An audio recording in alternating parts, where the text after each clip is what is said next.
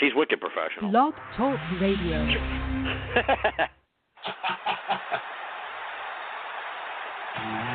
and gentlemen, are you ready for the Dawn of America Live? Popping right into your theme song. I did that intentionally with a big smile on my face, actually. For the people that complain about me coughing during the show, it was like, here's one more time for you, you assholes. Get a cough button, you amateur.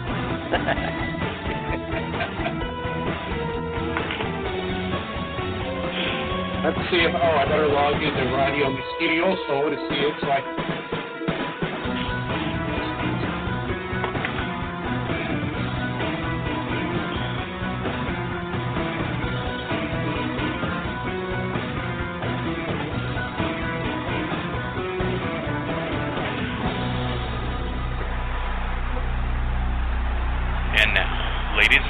Banal of America Audio, with your host, Tim Banal. Who the hell is that geek? An old friend of mine. Do you want to play your intro music now, so we can just do them all back to back? Okay, now everybody has to suffer through my intro music. I'll do the since yours is non-denominational. Maybe I'll do my. No, you know what? I'm going to do my It's Greg because I haven't heard that in a while. Let's see. Here we go. Hey, what? Do you hear that? Yeah, I can hear it well enough. Oh. As long as the audience can hear it. Oops, put away the hardware and relax. That's great. You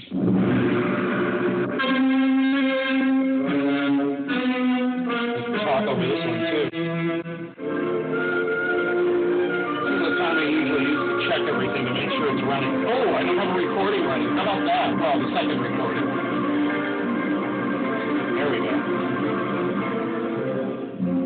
Greetings, my friend. We are all interested in the future, for that is where you and I are going to spend the rest of our lives. And remember, my friend, future events such as these will affect you in the future. You are interested in the unknown, the mysterious, the unexplainable. That is why you are here. And now, for the first time, we are bringing to you the full story of what happened on that fateful day. We are giving you all the evidence based only on the secret testimony of the miserable souls who survived this terrifying ordeal. The incidents, the places, my friend, we cannot keep this a secret any longer. Let us treat the guilty. Let us reward the innocent. My friend, can your heart stand? There, now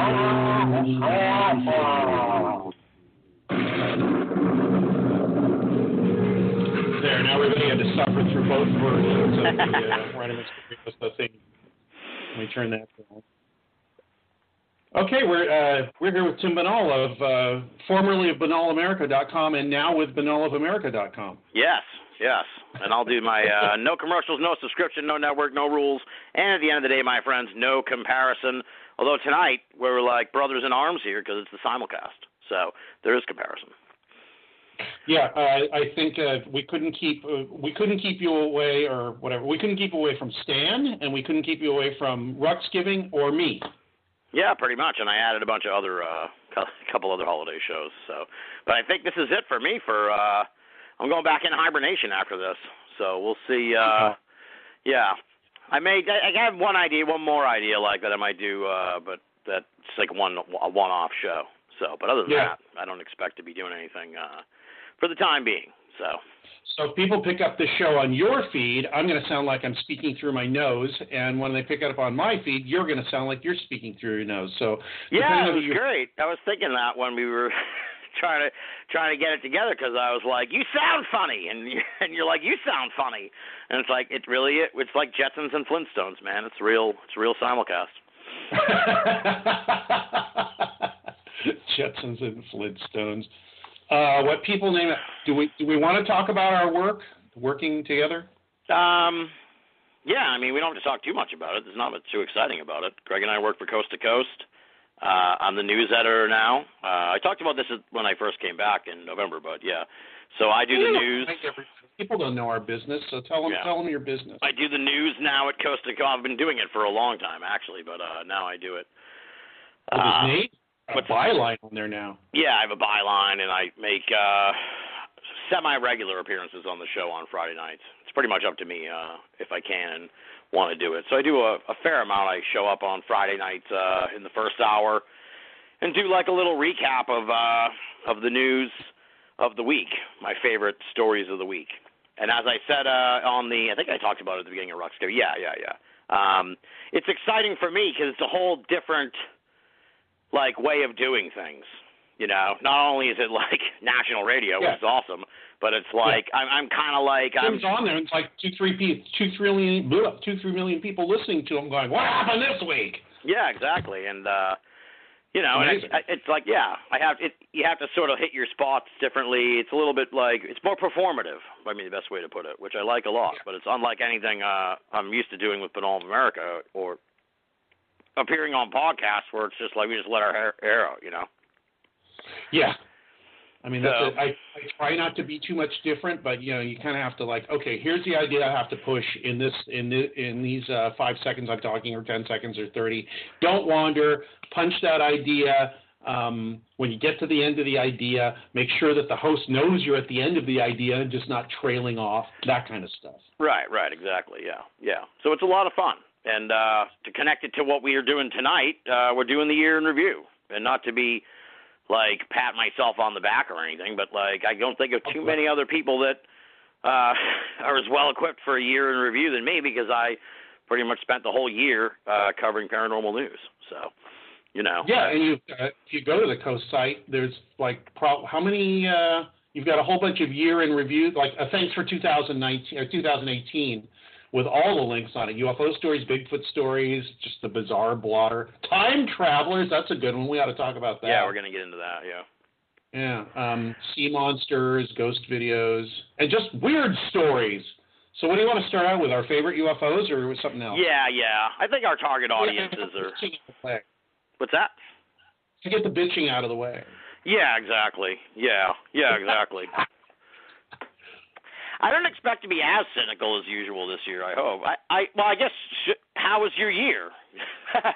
You know, like, I work for Coast to Coast. Greg works for Coast to Coast, too. He does, he fills in at the site, and covers the shows, you know, for the webmasters and every second and fourth Sunday or so. Also, right? Yeah, and you know, other ones. I think I did a record, I think 9 shifts in December. Nice. So that was a lot of shifts, and Tim writes the news, he picks the news, he does the newsletter that goes out to everybody, and then I add to it, and then every time there's a guest on, which is every night, basically, when I'm on, I have to listen to the entire show, which sometimes is enjoyable, sometimes it isn't, and then recap, basically, what they said every hour. There's 4 hours, so I got to write 4 paragraphs. And I've got to be pretty fair and balanced and accurate about what I say about what they say. So no matter how I feel about the person, I try to just basically spit out what they said, even while I'm, you know, probably looking at my keyboard and going, ah, rah, rah, rah, rah, rah, part of the time. So that's what goes on. But what Tim does is arguably a lot more enjoyable. He gets to find all the weird stories. When I'm there, I find like the 5 news stories that are down there at the bottom of the page. It's called In the News, I think. And I have friends that send me info, and sometimes if I notice a good article by somebody I think that should get some exposure, I will feature those. But I try to spread it around. I've got, you know, UFO stuff, I've got, you know, tech stuff, I've got astronomy stuff, science stuff, you know, and Tim does the same thing. But then he'll go and like find things like what the hell's going on with the flat earthers kind of stuff.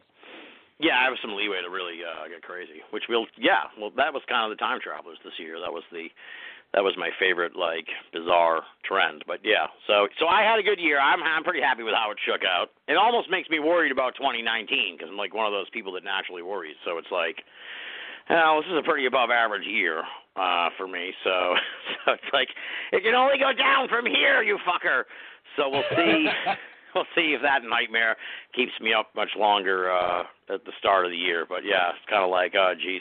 Because, like, even on New Year's Eve, like, for some reason my car was having troubles. I'm like one of those people that sees omens and stuff. So it was like I had to call, like, AAA to come in and jump the battery. And it's like, how did I leave the battery on? And I'm like, this was, like, in the middle of the day. So luckily it was, you know, not actually right before New Year's Eve, but it was on the day. And it was just like, oh, geez, this is worrisome.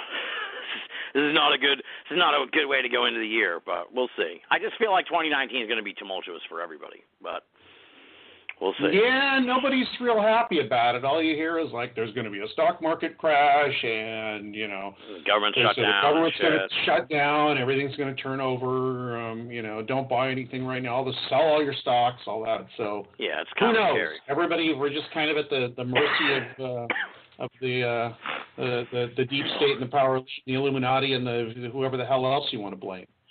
So yeah, that's really true. It's we really just kind of on the we're just sitting and watching the ride at this point. So there's nothing we can really do about it. On that note, so yeah, we'll we can jump into the stuff. Like I said, I think like our target audience is the UFO buffs. So and I use that lovingly. I'm the target audience for that too. Yeah. So. So I guess up in 2018, I saw the list. Yeah. Well, I try to.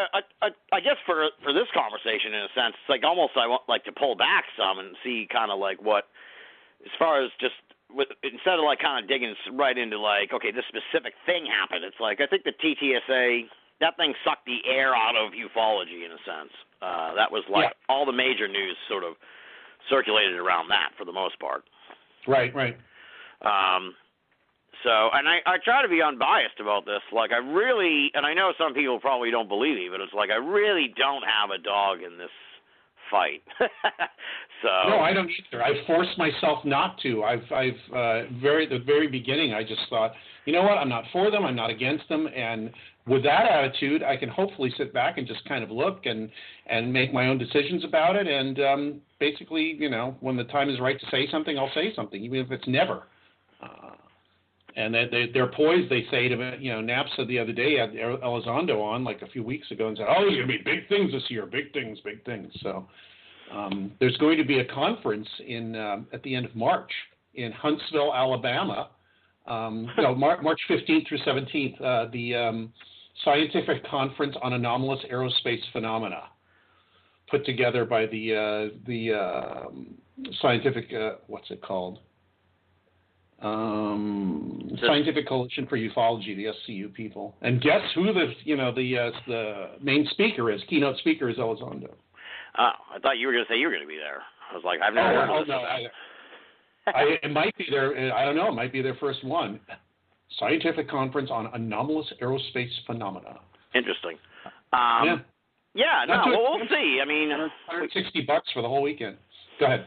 Oh yeah. Well, we'll see what they do in 2019. I mean, I thought the stuff they produced was interesting, but it wasn't really – it was like everyone took that article last year in the Times and the revelation about the program to be like this like earth-shattering event. I guess in a sense it was because it sort of like tilted the axis of ufology where now this is like the biggest story.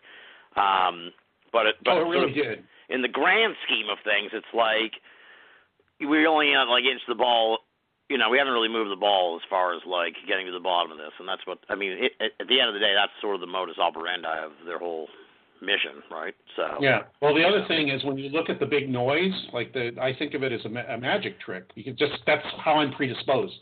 Everybody says, look at this. And, you know, what's going on besides looking at that? There's other things going on. I'm sure there are. Right. So if you pay too much attention to the show, you're going to miss what's going on. You know, go look behind the curtain every once in a while, see what those people are doing. Yeah, I'm trying to be patient with whatever they're doing, you know. But it is frustrating, sort of like where you see there's a lot more tease than delivery, so that's kind of like frustrating. And I think I don't know. That might be part of it. Who knows? We'll see what happens with these supposedly metamaterials or anomalous materials that came from crashes or something.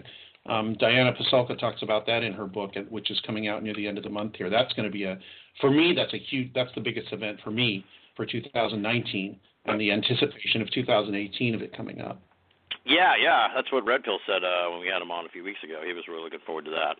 I mean, we'll see what happens. It's sort of like the story to watch. It's still unfolding. It's hard to really, it's hard to really say much about, I guess since we I kind of think of this show as sort of like, I think people can go back and listen to them and kind of get an idea. Like little things sort of happen with this TTSA thing where like the Tic Tac UFO case became kind of their signature thing, and sort of we learned a little bit more about the program, but really not much. So I hope that they can put some points on the board next year. I'm saying all these things, and I'm not saying no. I hope they fail, or it's terrible, or they're full of crap. It's like I don't know. I really don't. But I'm sitting here with my popcorn, waiting to see what happens. I mean, it could be wonderful. It could be meh. It could be, it could be a horrible disinformation campaign. I do not know, and I'm not going to make a decision on it. I'm not going to make a determination on it. Right. I'm just watching. Exactly, and I think that's probably that's my favorite. That's been my favorite attitude since I was a kid. I'm going to sit back and watch and see what happens, unless it's something that directly affects me or threatens me or threatens people I care about or whatever. What other attitude can you have? And your perspective is going to get screwed up if you start getting, Yeah, exactly. Yeah. The only thing really that irritates me about the story is the rank and file. It's like fighting that goes on about it, where it's like if you're not excited, if you're not excited enough about this, or if you express any reservations about this or anything it's like very black and white. And it's like, geez, man, this is really, what if I just kind of want to watch this and see what happens? There's people that want to be on the bandwagon because they think it's the most wonderful thing in the world. And there's others that just want to throw water on it because they think it's, it's BS or it's just more of the same, or maybe it's just player hate. So you don't know. Yeah, exactly. So that's really, So we'll see what they do, We'll see what they do. They're making a lot of promises for 2019, so I'd like to see something kind of tangible that we can, get our hands on, whether it's a genuinely good piece of footage or, But I said – my prediction is just as intangible as before, but maybe more intriguingly intangible. Right. Well, I said on a couple of these shows in this Banal Day season that I just found. I thank you. I just feel like, I guess it's for the general public too. But it's like, unless something happens now, it's hard to really get too excited. I think the people, the mainstream people. I think it's everyday people. It's hard for them to get too excited unless it's happening right now. So it's like, hey, we have a piece of metal that came from an alien spaceship or whatever. I don't think that would really get people would be interested in shit. But I still think even that's not going to, it has to happen right fucking now for anyone to care. Yeah, well, that and, if you walk out your door and you still have to go to work the next morning, I don't think it's going to not be that different either for most people. Right. Well, here's a great video we got from a jet in 2013. And it's, even if it's a really good video, it's okay, that's just that's a UFO. Yeah. Okay, thanks. Well, I don't think a lot of this is to convince the general public, because I think the general public for the most part thinks there really is a thing that there really are aliens and they have visited here, and that the same old hardline hardware thing. I think that's what most people think of it, because they don't have time to think of it past that. They got other stuff to do. So what this is for, I think, is in a lot of ways is for policymakers and people with money and all that. That's what they're trying to affect, I think. And for what reason, I do not know. They said it straight out. They want to use this technology to create technology that we can use. Who knows that they might be saying exactly, in a lot of ways, exactly what they're trying to do straight out. But that's just part of it, I think. Yeah. Well, we'll see. Yeah. We'll see what happens, Yeah. The other thing, I guess, I do not wish them ill. No, not at all. I may come off surly and cynical, but it's it's the people who irritate me, not the organizations. Systems are perfect till people get involved. That's my quote. Yeah, exactly. Okay, so to jump off that, I found that it seemed like this fervor around this TTSA thing and the story and everything kind of like changed the way we saw UFOs. They had a good year. Let's put it that way. Like UFOs had a banner year. I think we're gonna have a bigger year next year. But the one, and of course, we'll get to the bad UFOs. But the one thing I noticed, because like I said, I've been sort of combing the news here for years now, was that this year there were 3 cases where pilots reported UFOs, and that, right, that made the news, I guess is what I'm trying to say. So it's not necessarily like the UFOs, but it's like that this somehow made the news. And it's like, I've been doing this for a few years. I was like racking my brains. It's not really, that's not like an every year occurrence that this kind of story makes the news. And then there were 3 of them. 3. Yeah. Well, there's probably always stories like that. They just don't make it into the news because one of the results, I think, of the TTSA thing is a softening of the media towards this. There's maybe not as much giggle factor and more willingness to report these things as newsworthy, and I noticed less jokes in there, less, cartoons about little men from other planets and all that. It's just kind of like, hey, this weird thing happened, and some pilots reported it. So that actually was kind of a sea change as opposed to 2017. Yeah, absolutely. Yeah. And I think also what happened is like they saw how big that story was, and it's a business. So now true. Uh-huh. Yeah, they're on board with, like, this is like when pro wrestling was hot.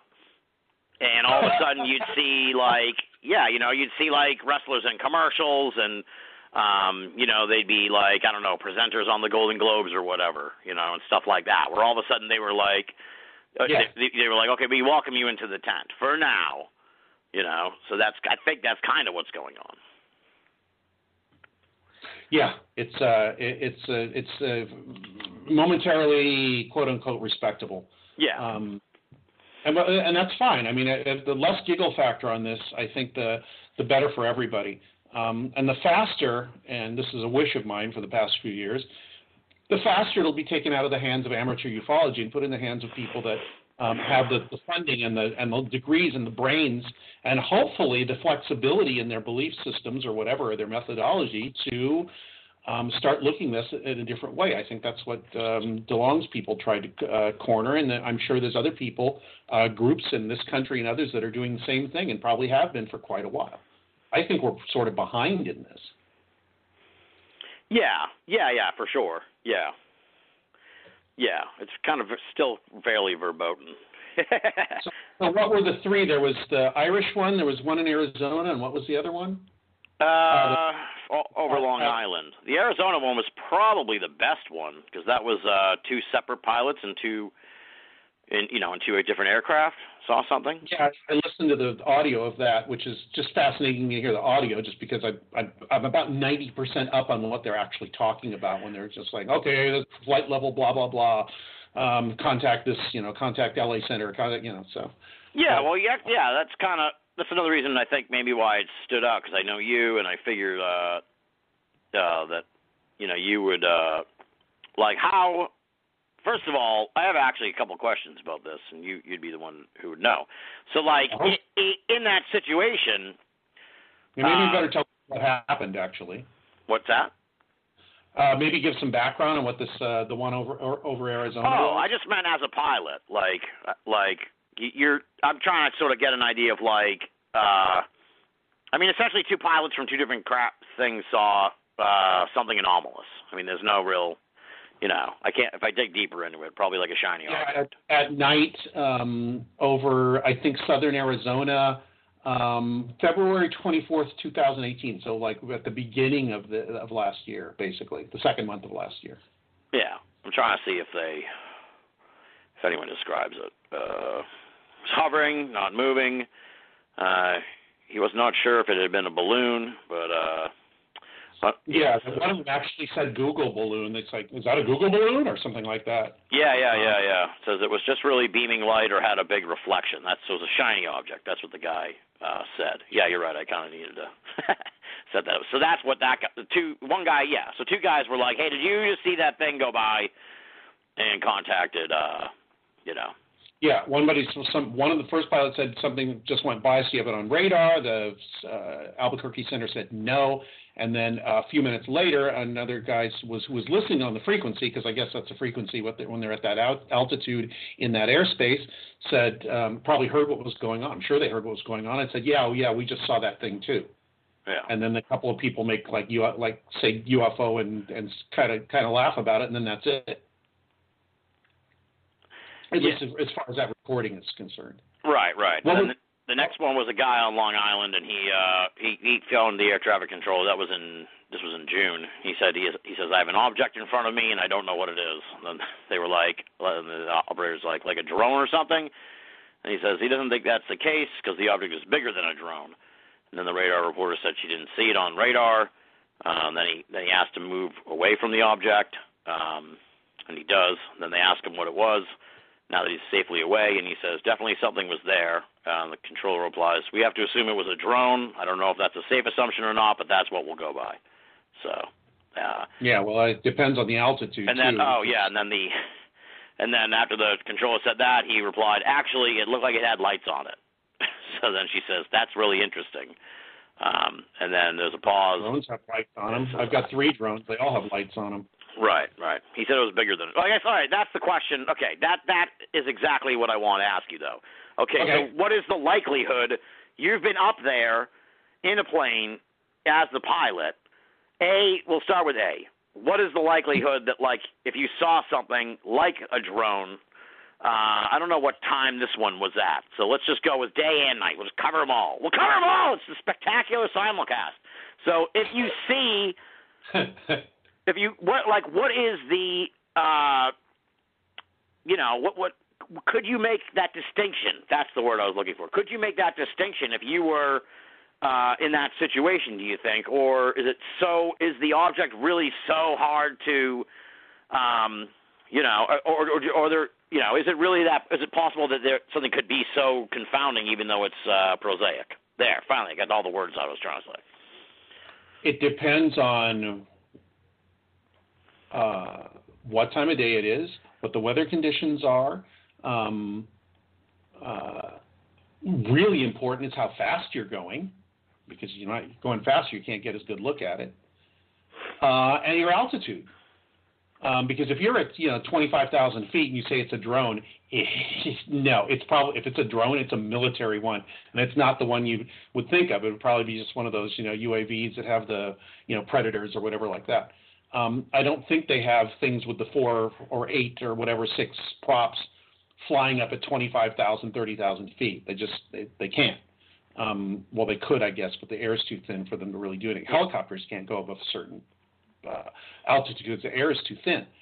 And certainly drones. So there's a lot of factors in there. I mean, the one in Long Island, where was that scene? What altitude, and was it near an airport or anything? Do you know? It was over Long Island. I don't know. He was flying a Piper Saratoga.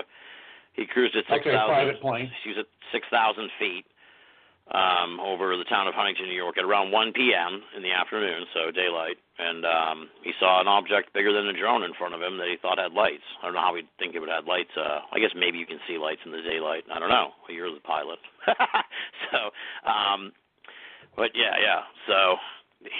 don't know. Yeah, he says, sounding somewhat confused, is it a drone or something? Then the pilot tells him he doesn't think it's the case because the object is bigger than a drone. And then he couldn't see anything on radar. Depends on what it, I guess how far away, he doesn't really say. You probably couldn't see on radar because, 1, it's plastic, and 2, it's so tiny, it's like the size of a bird. Yeah. So it probably wouldn't show up on radar. Is 6,000 feet possible for a drone? Yeah, it is. I mean, I don't know what you could probably send it up 6,000 feet. The air is not so thin there that it couldn't operate. Yeah.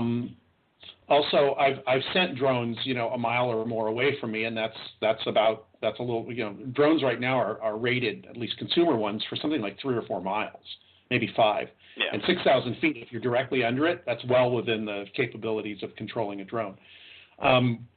But I think he knows what the thing looks like, so I don't think that thing was what he was talking about wasn't a drone, because if he's a pilot, I'm sure he knows what drones look like, and that they're basically a body of some sort of body with a bunch of arms on it with helicopter blades. Right, right. So if it doesn't look like that, then and plus the fact that he's in a Saratoga, I think the cruising speed is probably somewhere around 200 miles an hour. And the fact that he was able to look at it for a while means that either it was far away from him or traveling almost as fast as him, which a drone can't do unless it's, kind of commercial military grade. Yeah. And that's as much as my informed opinion can tell me. That's exactly what I was kind of looking for. So, yeah. So it's yeah. All right. That probably wasn't a drone. I would agree with the pilot that was saying, no, that's not a drone. Okay, yeah, that's kind of what I was wondering. It's like, passed it up very quickly. Yeah, because like you hear the sort of air traffic control, and they're like, or I will just say it was a drone, and it's like, well, I don't think it was a drone. So it's like, could he really have made that mistake, or do you go with the guy who's in the air looking at it? And one would assume. I think, like you said, it's like I think he would know what a drone looks like, but maybe there are instances where. And it's like we were just saying, it's like it was 1 in the afternoon, so it's not like he was like, not like it was like late at night or after dark or whatever, or there doesn't seem to be any mitigating factors which would have explained why you wouldn't. It's daytime, so it's, and the fact that he could see lights on it means that the lights were brighter than drones usually are, because in the daytime you can't really see them too well, especially because they point down. At least the ones I have, and most of the ones I've seen. Oh, yeah. See, I wouldn't even know that. Yeah, that's true. All right, yeah, so that was kind of interesting. We'll see if we see more of those this year. And the Irish one, it was kind of written off as like three different pilots. Saratoga's cruising speed is 170 miles per hour or so. All right. I'm sorry. Oh, sorry. So the Ireland UFO one, that was like 3 pilots saw something. It was kind of written off as a meteor, but David Metcalf raised the possibility that there was some kind of like military drone test. I think I apologize to him if I messed that up, but it was there was some kind of exercises going on at the same time that he thinks he chastised the media, rightfully so, I guess, for missing that and just writing it off as a meteor. But they quickly, it was an interesting one because like 3 pilots saw this thing sort of, and it did sound like a meteor. And then they quickly assembled, like this was in UK, so talk about like the media difference. They like quickly found experts who were like right away were like, that was just a meteor. It's just a meteor. So but that's not really what they described. And the thing changed direction. Not that this matters. I mean, in kind of the big scheme of things, how many videos, films, pilots, sliding things, military pilots, radar traces, you need to prove to you that there's something weird going on. Yeah, that's true. Yeah, yeah. Well, it's at this point it becomes porno, as I call it, UFO porno. Yeah, for sure. For sure. Well, I think well, it'll be interesting to see if this is some kind of trend where we're going to see more of these pilot cases. And if so, like that gives them a little more air of gravity. So that maybe for people who are fans of sort of like the conspiratorial end of things, it's like maybe they're edging us, maybe they're edging them, the public, into more taking this more seriously because now we're hearing about pilots seeing them. So who knows?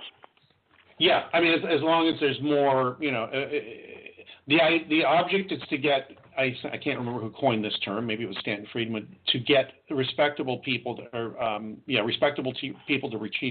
treat the subject respectably, so that more progress can be made in understanding what it is, what it might be, what causes it, whatever you want to say. Yeah, and then you wanted to. You took issue, and I mentioned this, and you were aghast at all the bad UFO videos. Yeah, it was a bad year for UFO videos. I wasn't really impressed. I was just talking to Red Pill, and he said the same thing. Yeah, I really wasn't impressed with like anything I saw this year, and and I think I see all of them really, or the main ones. So, I don't know what happened, because I don't know if it's just. Well, I'm glad Red Pill said it, too, because that's at least I know it's not like my own internal bias or something.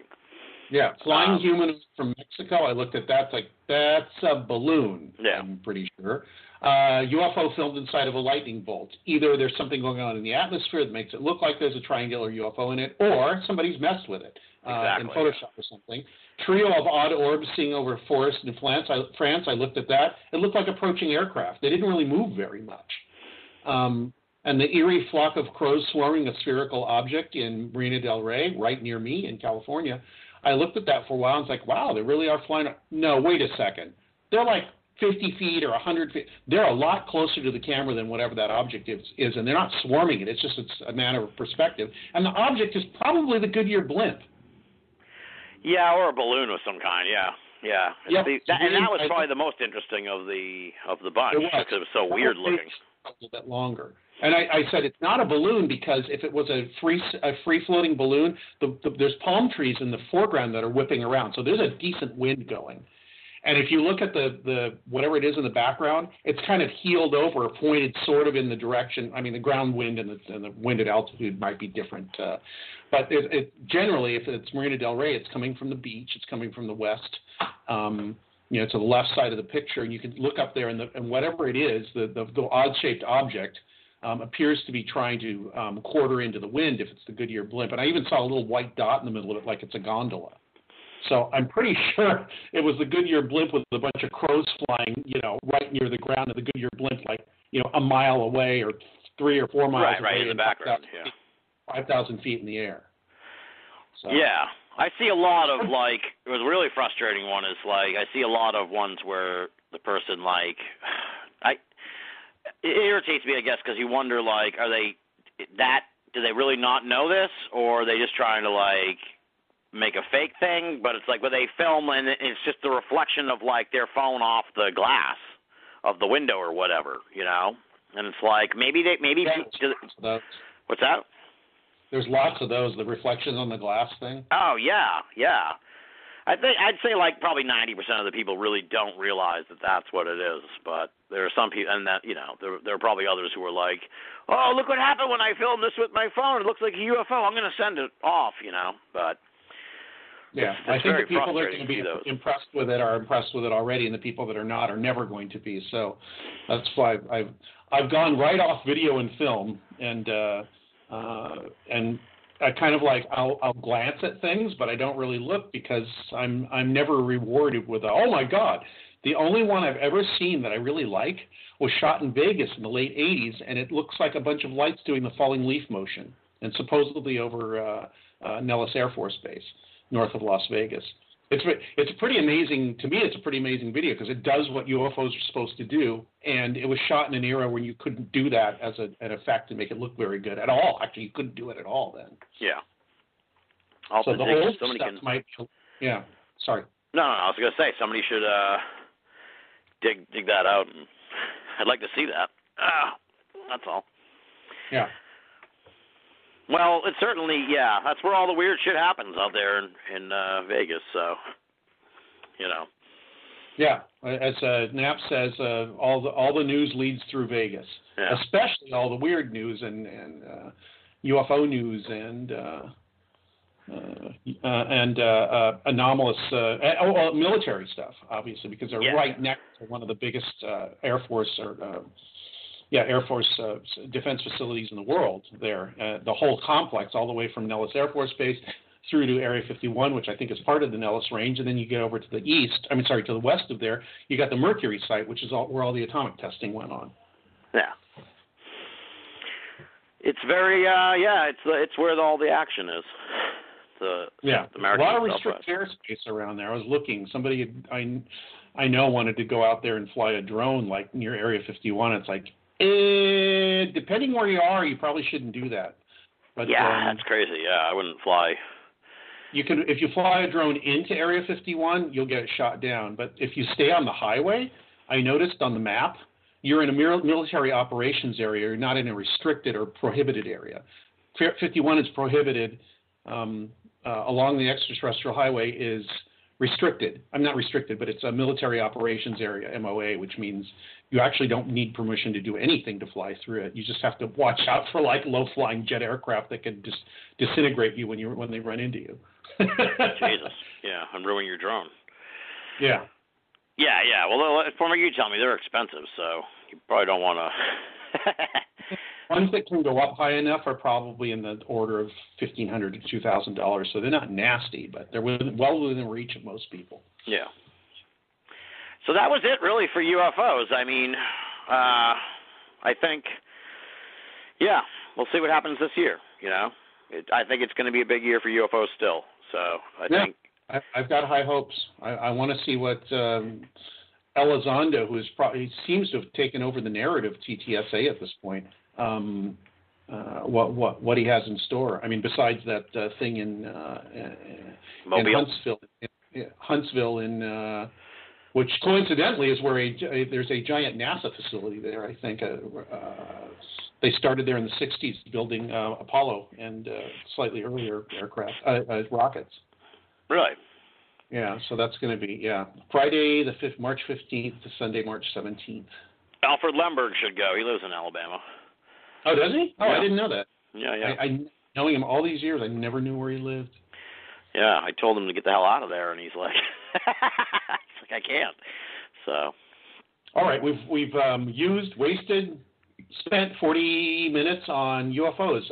What do you want to go on to? Bigfoots? We'll do cryptids next. Okay. This will be, I think, all the other stuff. You and I are far less opinionated about the other stuff.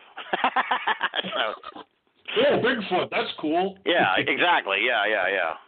Dude, Bigfoot, woohoo. I kind of skipped for the purposes of this program Bigfoot per se, because it was just sort of like another good year for Bigfoot. He's sort of like still. You know, he's sort of established it has established itself as sort of like, a pillar of the community. Yeah. That might be the best way to put it. He's being honored in towns across America who are naming him their it, or her, whatever, the official cryptid of their community. And, you know. How many places did that? Like at least two? It's up to like 5 or 6 now. It's really? Actually, yeah. So, and they're probably, I've been tracking this story for a couple of years. They're trying to put the Sasquatch on a license plate in Washington, but it keeps getting bogged down in committee and shit. So yeah, I mean, Bigfoot. You know, the other thing was, there was the Bigfoot porn thing with the person that was running for office that was accused of writing Bigfoot porn. That was probably, unfortunately, the biggest Bigfoot story of the year, honestly, that I can think of. It was like, you know, in the usual array of Bigfoot pictures and videos and stuff. So nothing really too scientific about Bigfoot, but more that it's like even more and further becoming a pop culture icon, if you will. So that's it for Bigfoot. There's no. I guess there was like every video that came out, I think it's just kind of like, well, it could be something. It could be something in a suit. You never see like a Bigfoot staring you in the face from 3 feet away and then like grunts and runs away. It's like UFOs. I mean, you'll see something, but it's never that close. Right. Exactly. Yeah. They're very similar in that regard. So, that was it with, I mean, I got no complaints, I guess, because I'm happy to see how people love Bigfoot now, which is kind of cool because, like, when I was a kid, I loved Bigfoot and no one really cared. You know what I mean? Now like towns are making them the official animal of their town. Yeah, like I knew Bigfoot was cool years ago. Yeah, I was told that I read all the Bigfoot books in the library along with the UFO ones when I was a kid. Including, I think, Ivan Sanderson's Abominable Snowman Legend Come to Life, I think is the name of that book. Yeah. It isn't specifically Bigfoot, but it's the same, you know, it's like, you know, a unknown hair-covered hominid, elusive hominid. Aren't they all? Okay, so next we got, I kind of focused on this over at the Coast site because it stuck out to me when I was going over all the stories, and that was just that, like, sea creatures, a couple years ago it was like everyone was talking, or I saw a lot of stories, I guess you could say, about the thylacine, and that kind of faded away this year, and then sea creatures kind of became the big thing this year, which was surprising. Thylacine is a native Tasmanian animal which supposedly went extinct, I think, in the 19th century. Yeah, Tasmanian tiger. It's like, it's an okapi-looking feline, or was. Strange markings on it. Go ahead. No, it's actually a dog. That's the weird part. A dog, like a dog-like species, which is confounding part of the Tasmanian tiger, because it had stripes. The dog was like stripes and a stiff tail. Stripes on its butt. Yeah, exactly. Yeah, that people like down there. Some people down there think survived. What would you call that? Being declared extinct, survived extinction. Yeah. So, yeah. This year was aquatic cryptids. Yeah. So I'm going upstairs to make a coffee, so hopefully people don't get too confounded. But yeah, so it was another year. Nessie, professionally, can do this while he makes coffee. Yes. So so Nessie was like, I think it was about the same as last year. It's been on the rise. So there's been the number of Nessie sightings. So it was like I think there were like 13 or 14 total. But I mean that's kind of like par for the course, I guess you could say, because, as I said, it's been kind of creeping up every year. But the cool part, I thought, that sort of tied in with that was the Canadian sea monster. It's not like Lake monster, yeah, Ogopogo. That I thought that was pretty cool because that has, like, its moments, but it's not like Nessie, where it's like you get 9 or 10 or whatever sightings a year. This one you see maybe get, like, this is the first I've heard of it in a long time. So, you know, I mean, obviously I've heard of it, so I've heard from Ogopogo in a long time. So that, and there was like 3 sightings clustered together in the fall. So that was pretty cool. Did they get video of it or anything of Ogopogo? Yeah, I think there's like 1 video and maybe a photo. Yeah, okay. And 1 witness. Yeah, because that's Lake Okanagan in British Columbia. Actually, my first girlfriend was Canadian, and she got an art degree from. She couldn't remember the name of the school though, but we didn't have internet then, so we couldn't remember the name of the college. She said it was next to Lake Okanagan, so we for a resume we sent out, we said it was Ogopogo College.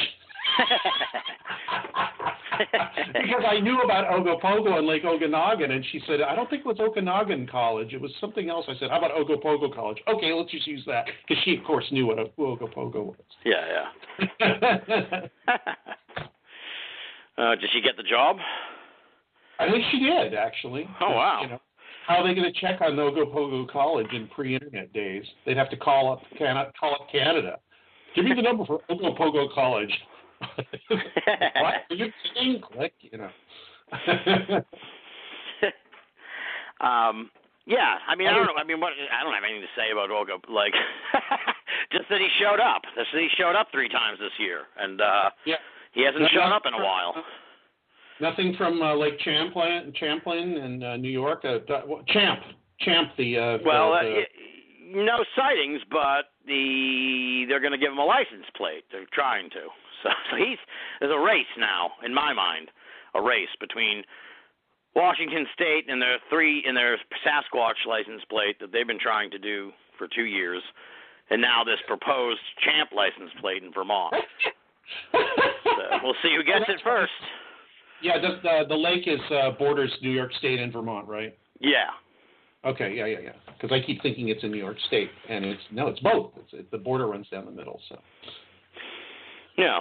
So, I'm back at the home office now. So apparently Nessie was honored on a coin. You said here. Yeah. They did, and Stonehenge, but there wasn't any place to mention that. So, They put Nessie and Stonehenge on coins in Like legal tender UK. That's sent to the UK, not just like, you know, commemorative coins. Commemorative style. You know, like how they had those 50 state coins here? Yeah. These were like... Oh, they are circulating currency. Yes, I believe they are, yeah. Oh, excellent. Circulating currency with Nessie and Stonehenge on them. It was like A to Z, all things British or whatever, or UK-ish, whatever, yeah. So... Bentwaters for B? No. Only, no, they couldn't decide if or it should be R for Rendlesham. There was no, eventually they just scrapped the whole thing. How fitting for the case. So that was cool too. So I don't know what the hell, there's an overall, I don't know, people are embracing these creatures and stuff, which is cool, so. No, that's good. I mean, the culture is catching up to it. Now, what the hell's going to happen if when everybody believes that something's going on? Does that make it happen more? Does that who knows? Because I don't subscribe to the external reality thing anymore. I'm really starting to think it has a lot to do with what people believe and how they believe it and all that, especially for these weird things. That if more people believe in them, they might show up more. Kind of like that Whitley Strieber thing where he said he talked to his father or somebody in the Air Force in the 50s said they don't want anybody to believe in aliens because it would make it easier for them to get at us. That makes sense. It was a very weird idea, but it's starting to make more sense as time goes on here, strangely and frighteningly enough. I like the terrifying twist at the end. Get at us, not communicate with us. Get at us. That's the part that gives you pause. That's the military mindset. You know? It's like it would open the door for whatever it was to take over. Or, I've heard that kind of in a different context, but a similar thing in a sense. So yeah. Well, it's kind of also to that idea. It's like what happens when the fringe becomes mainstream? What becomes fringe? So you know what I mean? The fringe moves further on to the fringe. I mean, you can see it happening now because there's very strange parts of the paranormal that people are studying now and are poised to become, if not mainstream, at least more well known. Josh Cutchin and Timothy Renner are working on a book basically on Bigfoot, but taking it from almost completely from the paranormal angle and not from the physical animal angle. And I don't know if that's been done before. It probably has, but they're trying to do kind of a definitive book on that. So that's what they're working on. I'm salivating for that one. Yeah, that sounds interesting. It should be good. So that's exactly you can see kind of no offense, Kutch, I don't need to compare what Kutch is doing, but I was gonna say like the other sort of fringy elements bubble up with like the QAnon stuff. Like we've seen conspiracies become mainstream, so now like what's fringe? Like the even fucking crazier conspiracies. So but we'll get to that in a moment. The other one, I for some reason I picked out. People may remember this. This was kind of a weird story where like somebody shot like a weird wolf, and it looked like it looked weird. That's just the best way to put it. It looked like a weird wolf, and it kind of set the world on fire for like a few days, where people were like, "What is with this weird wolf?" And then they later found out it was just I presume it was just like a regular wolf that just looked weird. So the latest story that I got from David Perkins, which I guess has been going around for a while, is that coyotes are interbreeding with wolves and domestic dogs and creating these things that are not afraid of people and can tear you apart. So that's a nice thing to hear. Yeah, it was a lot of it was like the way they posed this thing. It looked like it just looked really weird. I'll stick it. I'm looking at the link now. I'll stick it in the on the Radio Mysterioso page so people can see. But yeah, it got people excited. The only other funny thing was it's like this is something sort of like a mental note for myself. It's like keep an eye out for raccoon stories because I saw lots of them. Yes, I saw that note. Big year among Montana mystery creature raccoons. Yeah, for some, just kind of something I noticed while I was sort of looking over things again tonight. It was just like... I was just talking to a couple of friends about this raccoon thing. What were you referring to? Just that there seemed to be more weird stories with raccoons than I could remember until I started looking. And I was just like... I just remember when I was putting together all my end-of-the-year lists, I was like, wow, another weird story with a raccoon in it. That's weird, you know? So I'd say there was like five maybe? 4 or 5. So, which is kind of inordinate, you know? Kind of inordinate. So, and they were particularly weird. We were talking about I was just talking to a couple of people, friends of mine, about the rise of the raccoon. And you know, could it be the next owl, as in Mike Cleland? Are owls poised to become the next, paranormal? What's the word? A companion animal? Spirit animal?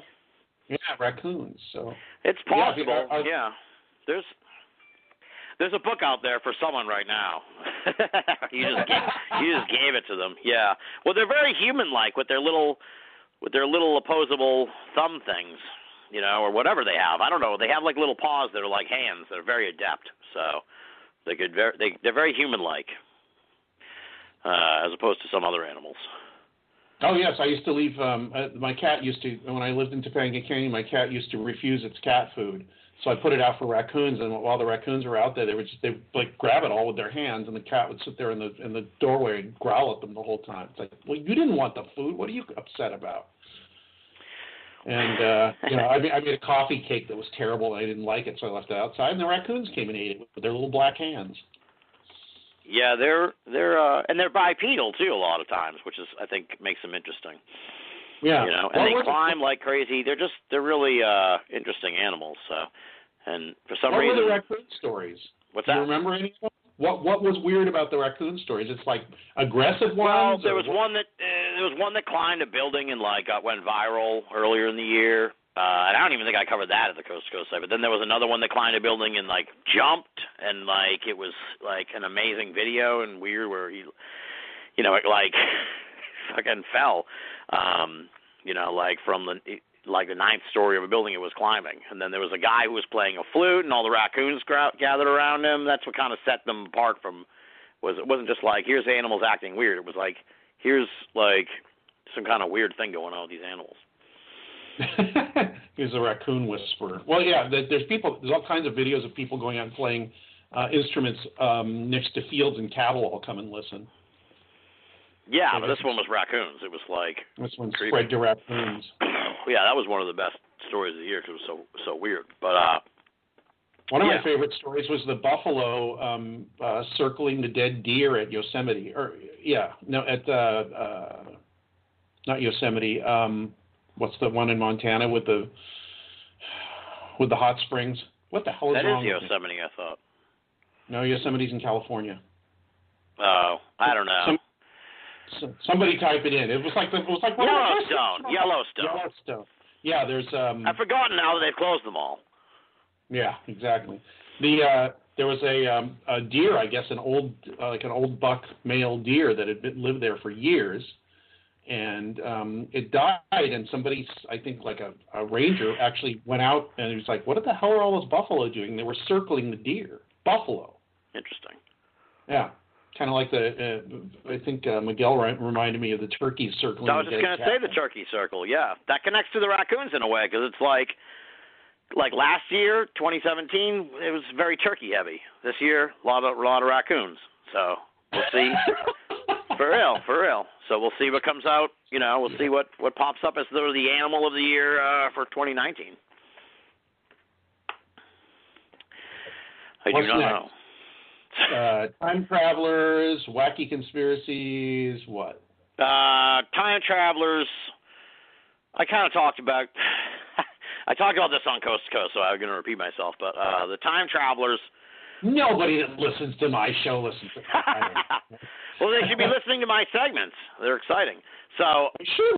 Tim on Fridays at, I think at, in the first half hour, the second half hour of the show. Yeah, generally at the bottom of the hour you can catch me. The bottom of the first hour, yeah. Yeah. Like the raccoons and the sea creatures, the time travelers was like this new thing that emerged online in the last year. It actually started in November of, like, 2017, but then exploded in January, where it's like, I joked with Ian Punnett, it's like, it makes me feel old, because it's like, apparently this is what...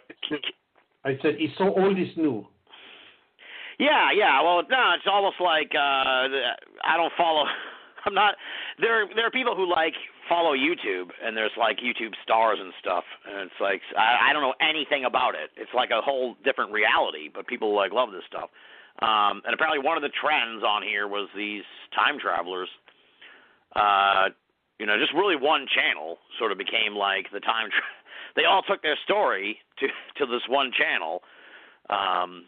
You sort of have to, like, suspend your disbelief, just enjoy the ride, sort of, like, trend of stories. Right, right. But, you know, they all appear, like, in an indistinct location, and their faces blurred and their voices blurred, and they tell these long, long stories about how they traveled to the future and how they were recruited by the secret government and all this stuff. Just, like, they're really... If you just want to check out and listen to, like, a completely insane story, there's so much fun. And the cool part, I guess, to me, in a sense, the really amusing, absurd, funny part is, like, it exploded, like, in January, really, when this guy was like, I'm a time traveler, here's a picture from the future. And it was, like, an awful picture. And it was just like a blurry picture of a church or something. I don't know what the hell that is. Yeah. I had that one as the lead on the thing. So yeah, so then that like unleashed all these a torrent of time travelers, and they just started showing up on this channel and like with ever increasing you know attempts to prove that they were really time travelers. But all the attempts stories. What's that? Are crazier stories. Yeah, exactly. Yeah. You know, so there was a guy who, like, took a lie detector test, but, like, you couldn't really see the lie detector on the video. And then there was a guy who showed off his time machine that he made based on the technology that he learned while being a time traveler. And it was, like, it looked like someone took a shell off, like, an old computer and kind of just stuck up, you know, it was a cobbled together old computer parts, it looked like. And, like, a lady with, like, a plant. She had, you know, I'm sure someone could probably look at the plant unless it's just, like, something she made. Or if she's really a time traveler.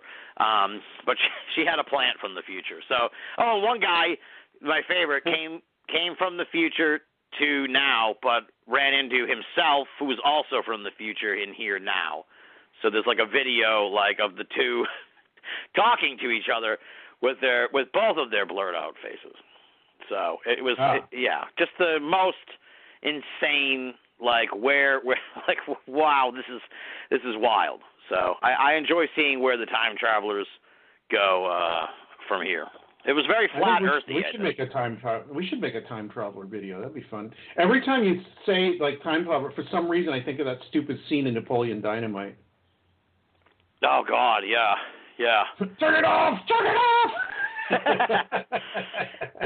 That's like based on a real thing. I don't know if it really like connects to your gonads or whatever, but yeah, I think there's a guy like selling it. I thought Jason Offit, and he'll listen to this and tell me, but I'm pretty sure I think they got a grant from his college to like get one of the guy's things, and I don't know. I don't think they tested it or anything, but I think they just tried to figure out like what exactly this guy was selling.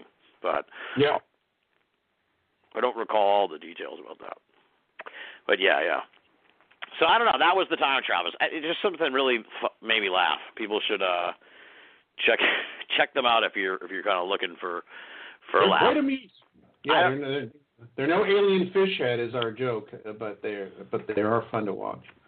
Yeah, for sure. They kind of replaced the flat earthers for me.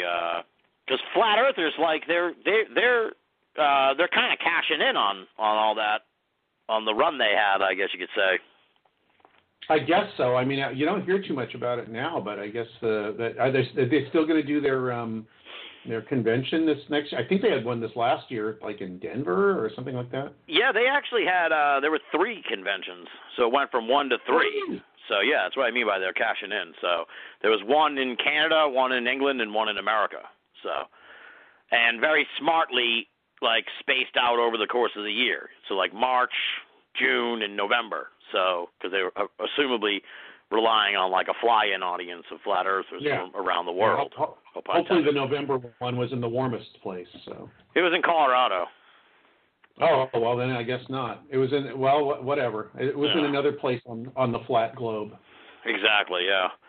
So my favorite thing about the flat Earth thing is that picture somebody posted, like the picture of the depiction of the solar system is like all these planets, and then Earth is like this like big, it's like a tile floating in space. All the planets are all lined up, and Earth is like this tile, like this flat thing floating in space. Oh, yeah, I kind of missed them when they were a little more wacky. Now that they're still wacky as hell, but it's like free. Dare you say? What's that? Mainstream, dare you say? Yeah, getting mainstream in a sense. They're trying to be mainstream, and it's like just go back to being wacky. But we'll see. We'll see what happens there. We gotta spread this stuff around. Let's put it on the internet. You're listening to Banal of America Audio. Great heavens! What kind of radio show is this? So I had this in the notes. This is interesting. It kind of can lead to some discussion, I think. I thought one of the biggest stories of the year, but it really have to dig into the soil on it, is the capture of this insane serial killer, the Golden State Killer, also known as EAR-ONS. We did a whole show on him on Banal of America with Gian Cassar. He had been wanted for like 30 years, and they got him with DNA, so it seems pretty cut and dry. Because it's like, okay, dude, how we pulled your DNA out of a dead woman from like 1985, man. Like, there's no, care to explain how that happened? So, what I thought was amazing. This is why I say you got to dig into the soil a little bit, because it's like I feel like this provided perhaps the best glimpse of what it will hopefully someday be like if one of our pet favorite sort of things gets solved. Like if they ever harpoon Ogopogo and it's over and they got it or whatever and they pull out like a plesiosaur, or like if somebody captures Bigfoot or kills it or whatever, because this was kind of like this giant online community of people who were dedicated to solving this mystery, and then the mystery was solved, and it was fascinating to sort of see how they reacted. Where it was like there was this rush to like take credit for their different people, trying to take credit for what they did in the community to try and they crowdsourced an investigation essentially. Yeah, but they didn't have anything to do with the capture. It was just an ongoing crowdsourced investigation. It's not unlike a Jack the Ripper type thing. You know what I mean? Right. Yeah. But this one got solved. Like, this will happen with Zodiac if they get him, where it's like, then people will be like, this guy was such an idiot, he was so wrong, and, that guy was an asshole, he didn't get it right, and this person did more. Like, there's sort of a rush to like, I don't know, assign roles for people in the aftermath of this thing. So that was really kind of interesting. And then it was like, then there are just that people. Sounds familiar. Yeah, exactly. Infighting. Yeah. Well, I guess the amazing part, was that it, like, the mystery was solved, but it didn't do anything to stop, like the infighting, which was kind of amazing. Like, people were like, can't we all just be happy that this is over? And then other people were like, no, like, they're not, the other part was like that, this incredible, like, thirst for information, it goes into, like, overdrive, which I figure would happen, like if we see the news and they're like, someone shot a Bigfoot. And it's like, okay, I have 1,000 questions. You know what I mean? Yeah. So that's kind of where we're at. But this guy's in custody, and it's like he's not going to be on trial for any time soon, so they're really tight-lipped about it. But everybody has, like, all these questions about, like, who the fuck was this guy, and how the hell did you get away with this? Because for people who don't know, the East Area Rapist, original Night Stalker, he went down, like, the coast of California, and he raped, like, 50 women in the most horrifying, like, psychologically traumatizing, terrorizing ways. He was just a real sick guy. And then he eventually wound up like down around where Greg is, or like towards like San Diego. Kind of, I guess my brother lives there now. Laguna Niguel, he murdered a couple people. Don't mix me up in this. I know, that's why I backed up. But yeah. So he yeah, so then he murdered like 5 people down there, and you know, eventually no one knew that the guy who murdered these, it was like maybe 8 people actually. The guy who murdered all those people in Southern California, they didn't know that he was the guy who raped the 50 ladies until like maybe 10 years ago or something, when they finally like connected the 2 DNA samples or whatever, and then they were like, holy shit, this is like the most prolific offender in like California history. This guy's like out of control. So, you know, then all of a sudden he became like this huge, the mystery became huge, and, you know, all these groups formed. And then through the magic of DNA, which we'll see down the line, I think, you know, they caught the guy through the genealogy stuff, all that stuff. You know, that's going to solve all kinds of crimes and probably cause all kinds of problems. Oh, it's already caused problems. I've talked to many people where, you know, you can't go to Thanksgiving dinner anymore because of it. Hey, wait a second. That wasn't my dad, that kind of stuff. Oh, Jesus. Yeah, or you didn't tell me about this relative or whatever. It's starting to mess with families. I don't want to go anywhere near it. I never even thought of those downsides, but yeah, that would be pretty fucked up where they're like, yeah, wow, Jesus, now you scared me. I was planning on doing one. Oh, God. I can only imagine. I don't like people knowing my business, and that's kind of probably one of the most personal businesses you could have for people to know.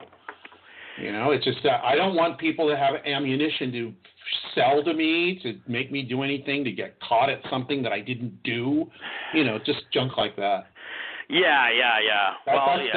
Folks, that's my paranoia. But it's no, I don't blame you. You know? Yeah. The whole idea of just, like, shipping off your DNA and just being like, all right, here you go. That's like the main stumbling block for me to like, I want to do it, but it's like, I probably shouldn't do that. I do it, but I don't want my name attached to it. Right. Well, that's what I mean. It's like, you don't have any choice in the matter. With scientific research, I probably wouldn't mind, but yeah, I don't want part of the public record what my DNA is. Yeah. So. I'm just an old person. I don't know anything. I'm just stupid. I write DNA junk. I didn't all them Twitters and all that. I don't know. Yeah, and then there are the people who were like, I lost my train of thought. Who I was going to say, but yeah. You provided a wonderful list of stuff for us to go through. I didn't even know what EAR-ONS was. East Area Rapist / One Original Night Stalker. Yeah. Oh, okay. It's like the closest. It's like the modern Zodiac. That's probably the best way to put it. And the fact that it got solved is like on par with like I wouldn't say on par with solving Bigfoot, but like you know, it's solving Bigfoot B, as you could say. Yeah. It was that big. It was like that huge. I remember I was at Cutchin's house when I woke up on the last day there, and I was like, me and Cutchin Metcalf went to the Bigfoot Museum, and that morning I woke up to the news that they caught the EAR-ONS, and I was like, I need to know everything. So you're a true crime fan. I used to be for a while, and then I kind of got tired of it. Yeah, I do like the true crime. I used to have a painting by Gacy. I know, you've told this story, yeah, but you sold it because you felt bad about, you know. Yeah, it finally creeped me out. I was like, celebrating this man. Yeah, I don't want anything to do with it anymore, and it was to get my car out of Hawk. I think, did you sell it to the Museum of Death? I probably asked you that when I first was told. No, I sold it to some collector in Beverly Hills. He probably sold it to the Museum of Death. Well, maybe. Anyway, I don't know. I thought that was real cool for a while, and then I realized as I got older, no, that's not cool whatsoever. In fact, it's actually kind of evil and screwed up and immature. So, yeah, it's not good. It's not good mojo, probably. Not at all. I mean, it's one of those. You know, it's like I'm hardcore, dude. It's like, no, you're not. You're addicted to the sick stuff. Yeah, so that's it. That was so then we got conspiracies. That was kind of the other, and it's just such a hot button topic that it's like I almost kind of have checked out of conspiracies like more than I used to because they're so mainstream now that you know I feel like we're in some kind of like cold civil war of realities where there's just two sides and people are very intractable. I mean, look at what's going on today in Washington. It's like that talk about intractability. I feel like we've almost reached peak intractability at this point. So, but we'll see. Yeah. Makes you wish days of, you know, making fun of people that were all into that stuff. And when I first met Ken Thomas, I mean, I was aware of some of this stuff, but he published Steam Shovel Press, which was basically a conspiracy zine. And I didn't agree with him all the time, but I was fascinated with what he was finding out and, you know, his book on Danny Casolaro. And to me, that stuff is like high-level, college-level junk compared to what's going on now. And you can find, you know, any dumbass idea you have, you can find plenty of quote-unquote facts to fit that somewhere on the internet. It just, you know, at the end of the, there's a, you know, the film that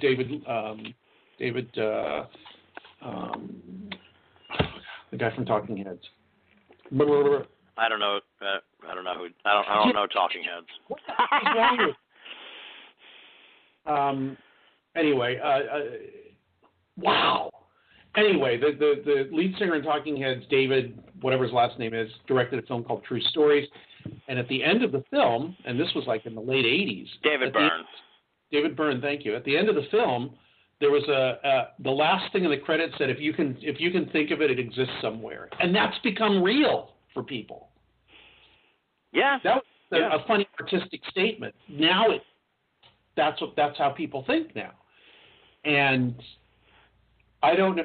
The only thing that's going to fix it, I think, is some horrible tragedy that brings everybody back to reality. It's like, oh, geez, I guess we do have to, you know, trust our news sources and check up on stuff and not get too excited and basically be nice to the next door neighbor and all that stuff. You can't, you know, it's pulled people apart and they don't listen to each other anymore. I think that's not, you know, I'm not a social scientist, but I think that's part of the problem.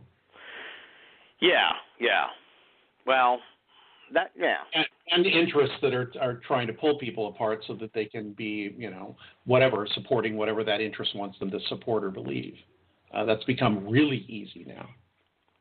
Yeah, the whole scene's scary, man. I'm like I said, at the start of the year, I'm more. I feel like all the with this whole Mueller report coming out and everything, it's like this is the year of the reckoning. Whatever, however this is going to shake out. It's probably going to shake out this year, you know. So, yeah, buckle up, everybody. I hope not too many people get hurt by it. I'm afraid that's what's going to happen, but you know, I don't know. Something serious to bring people back to their senses, I think. I mean, because we haven't had a war in a few generations. You don't have people walking away, you know, going away and never coming back because they were in some kind of war or a stupid war and. There's no war on on American soil. You go to a country where people have people shooting at them constantly. I think they realize very quickly what's a conspiracy and what's not, and what's important and what's not. So that's true. You make a good point in a sense where it's like I've said before that UFOs are like they're sort of like a white middle class hobby. It's like, 'cause we're the lucky ones who can afford to care about this shit. You know what I mean? Because everybody else has to like, they're you know, they got to try to get through life with a lot of more challenges in a sense. Yeah. And that I don't know how the fuck I got onto that, but I don't know. Carlos says trust news sources. Surely you jest. Okay, Carlos. Yeah, don't trust anybody. Just trust what you think is right, and go to the news sources you trust. That is probably the biggest problem here. Although I think Carlos trusts no news source, so I guess I've missed. Yeah, I don't get if you don't trust any news. Like, what news? So you can't trust any news? Like, what the hell? Then are you like Bird Box? Are you wearing the blindfold? Yes. See, I got a topical reference, and no one will know what I mean in like 5 years. But you know what news source? Have you seen Bird Box, by the way? No, I haven't. I've had like 5 people tell me to see it. I think that the thing is that unfortunately, the onus is on people to seek out and look at different sources and see if they can kind of cobble together what might be going on by looking at different sources, especially foreign ones. I mean, you look at if you look at the Japanese news or the British news or a few other countries, you can get the news over here. you get a little different perspective. I don't know if you trust it or not, but you can get a little different perspective. But the thing is, this takes work. People don't have time to do that work. Exactly, yeah. So there's a class war going on. It's part of the whole problem. But we'll see what happens. Like I said, I mean, we don't want to get too political on this. So that's – No, I never get political on my show because it's going to – it'll descend. And plus, you know, I'm so excluded middle about stuff that I end up sounding wishy-washy when I'm not. I'm just trying to keep my emotions out of it, and that's very difficult with something like politics. So. Yeah. We'll see what happens. I feel like this is going to be a extremely tumultuous year after two that seemed to. This has been like a 3 or 4 year run now of like crazy that I just hope we can get out of soon because it's too. This is too. There's just you know it's very part of the problem at Coast. What's that? Part of the problem at Coast. What do you mean? Putting up these stories. Yeah. But they're stories. You have to the way that Tim reports them, it's like, it's funny because I've actually had people, I've seen people on message boards saying, they hired like skeptics down there at Coast to Coast because it seems like they're not, you know, they're very doubtful about a lot of these stories. It's like, no, that's a good thing, you people. What the hell's wrong with you? Yeah, anything I post, I always have like a possible prosaic explanation for. I think that's sort of like my obligation as a reporter, in a sense. You know? You have to have some kind of balance in there. You know, you can't go out and talk to everybody, so you say, look, it could be this, it could be that. You make up your own mind, but who knows? Exactly. If I think it's particularly good, I'll be like, this is a really good video, but it could be a drone, you know? Yeah, exactly. So the thing that I had in the notes as far as the conspiracies go is just, I guess, the new, and I'm not even going to get into it, Adam Go-Reilly gave you all, not Radio Mysterioso listeners, they can check out the Banal of America show with Adam a few weeks ago, but Adam did like a 5-minute thumbnail on the QAnon thing, but essentially it's like the flat earth thing where it's kind of, it's very similar where people are like really into it. It's a conspiracy theory involving the deep state and everything else, folks. So if you don't know what QAnon is, like, just Google it and good luck. Yeah, supposedly somebody inside the government who is insider in a intelligence capacity, and he's posting all this news anonymously. Unfortunately, it's stuff that wacko people that are dangerous want to hear. Right. That's the funny part about it because it's like all the people I know who are conspiracy theorists, and they're like, you know, like Ken Thomas, Adam Go-Reilly, these are like the sharp minds who've seen this stuff for years, are like just sitting back and kind of laughing at like how insane this is and how silly it is. So it's like they're not attracting, and I mean I have a lot of friends who are in the scene, tons of friends who are in the scene. So it's like, and nobody I know takes this seriously. So it's like it's a lot like the flat earth in a sense because it's like this huge movement. It's apparently captured. Yesterday's wackos think they're wacko. Yeah, that's like captured this audience. I don't know what that audience is because, like, it's nobody I know, and it's like none of the experts I know. So it's very weird. You know, it'll be, you know, Jack Brewer sort of said this could be just like a really crazy marketing thing that got out of hand. So, you know, it's just people will like study this in the future probably because it's so. It's very of the internet. It's emblematic conspiracy theory. Now. Yeah, exactly. It is the perfect conspiracy for our time. That's probably the best way to put it. Somebody got the zeitgeist. Who died this last year? We got a list here. 30 minutes left. Yeah, I think. What did you say? I said who died this last year. We got 38 minutes left, and then we can, if we can get through all these people, and probably we can get through it pretty quickly. I got something to say about almost all these people. I'm sure you do too. Oh yeah. Well, the first one that stood out, of course, was Art Bell. This is the year we lost a couple of Titans, Art Bell and Brad Steiger, and a whole bunch of like pretty well-known people. Those two stood out to me just because I briefly worked with Art, and of course he. He's the master, man. He's I wouldn't be doing what I do today if not for what he did. So what did you do with Art? I didn't know you worked with Art for a little while. Well, when I had your job, I started in 2003. So he was still hosting sometimes for Coast to Coast. So, right. essentially interacting. How was he to work for? He was fun, but I didn't. There wasn't much interaction, you know. Okay. Yeah, because I don't interact really with the hosts that much. I mean, I kind of email them back and forth. I don't like talk to them or anything. No. Anyone who thinks like we talk on the phone with the host or anything, that's not how it works. I do sometimes, like Jimmy Church will say, "Hey, Greg, I need this thing right now." Instead of emailing me, it's like, okay, that's the way he does things. So. So that was pretty, that was huge. It was a really sad turn of events. I mean, I don't know. I'm not good at eulogizing, I guess. So. I'm not either, but I wrote on UFO Mystic a few years ago. I wrote a piece called "Art Bell Still the Best," because I thought, I use it as an example. When I was on, I got to be on with Art Bell in 2005. Yeah, you were on the show with him. Because Lisa Lyon wrote me and said, "Would you like to be on with Art this Sunday?" I was like, "What, Art? Holy crap! I would love to be on with Art. I've been listening to Art for years." And so he called me up and he said, "Who's this Richard Doty character?" It's like, dude, you didn't even read the book. But that didn't matter. He put on a great show, not knowing almost anything about what was in the book. And, well, plus Doty called in, which helped, because I suggested maybe they should have him on. That's why Art called and said, "Who's this Doty character?" But no matter what you thought of Art or whatever he did or whatever his effects on society were, he knew how to run a radio show. He knew how to have a sense of drama. He knew how to get the best out of his guests. Even if he was giving them shit, they would talk.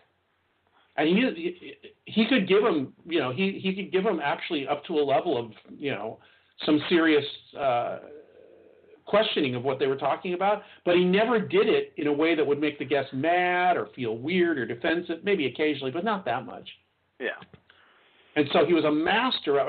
He wrote that book, Art of Talk. True. To me, he's a hero because people ask me, it's like, what can you do? And I said, my only secret power is I think I can talk to anybody about anything.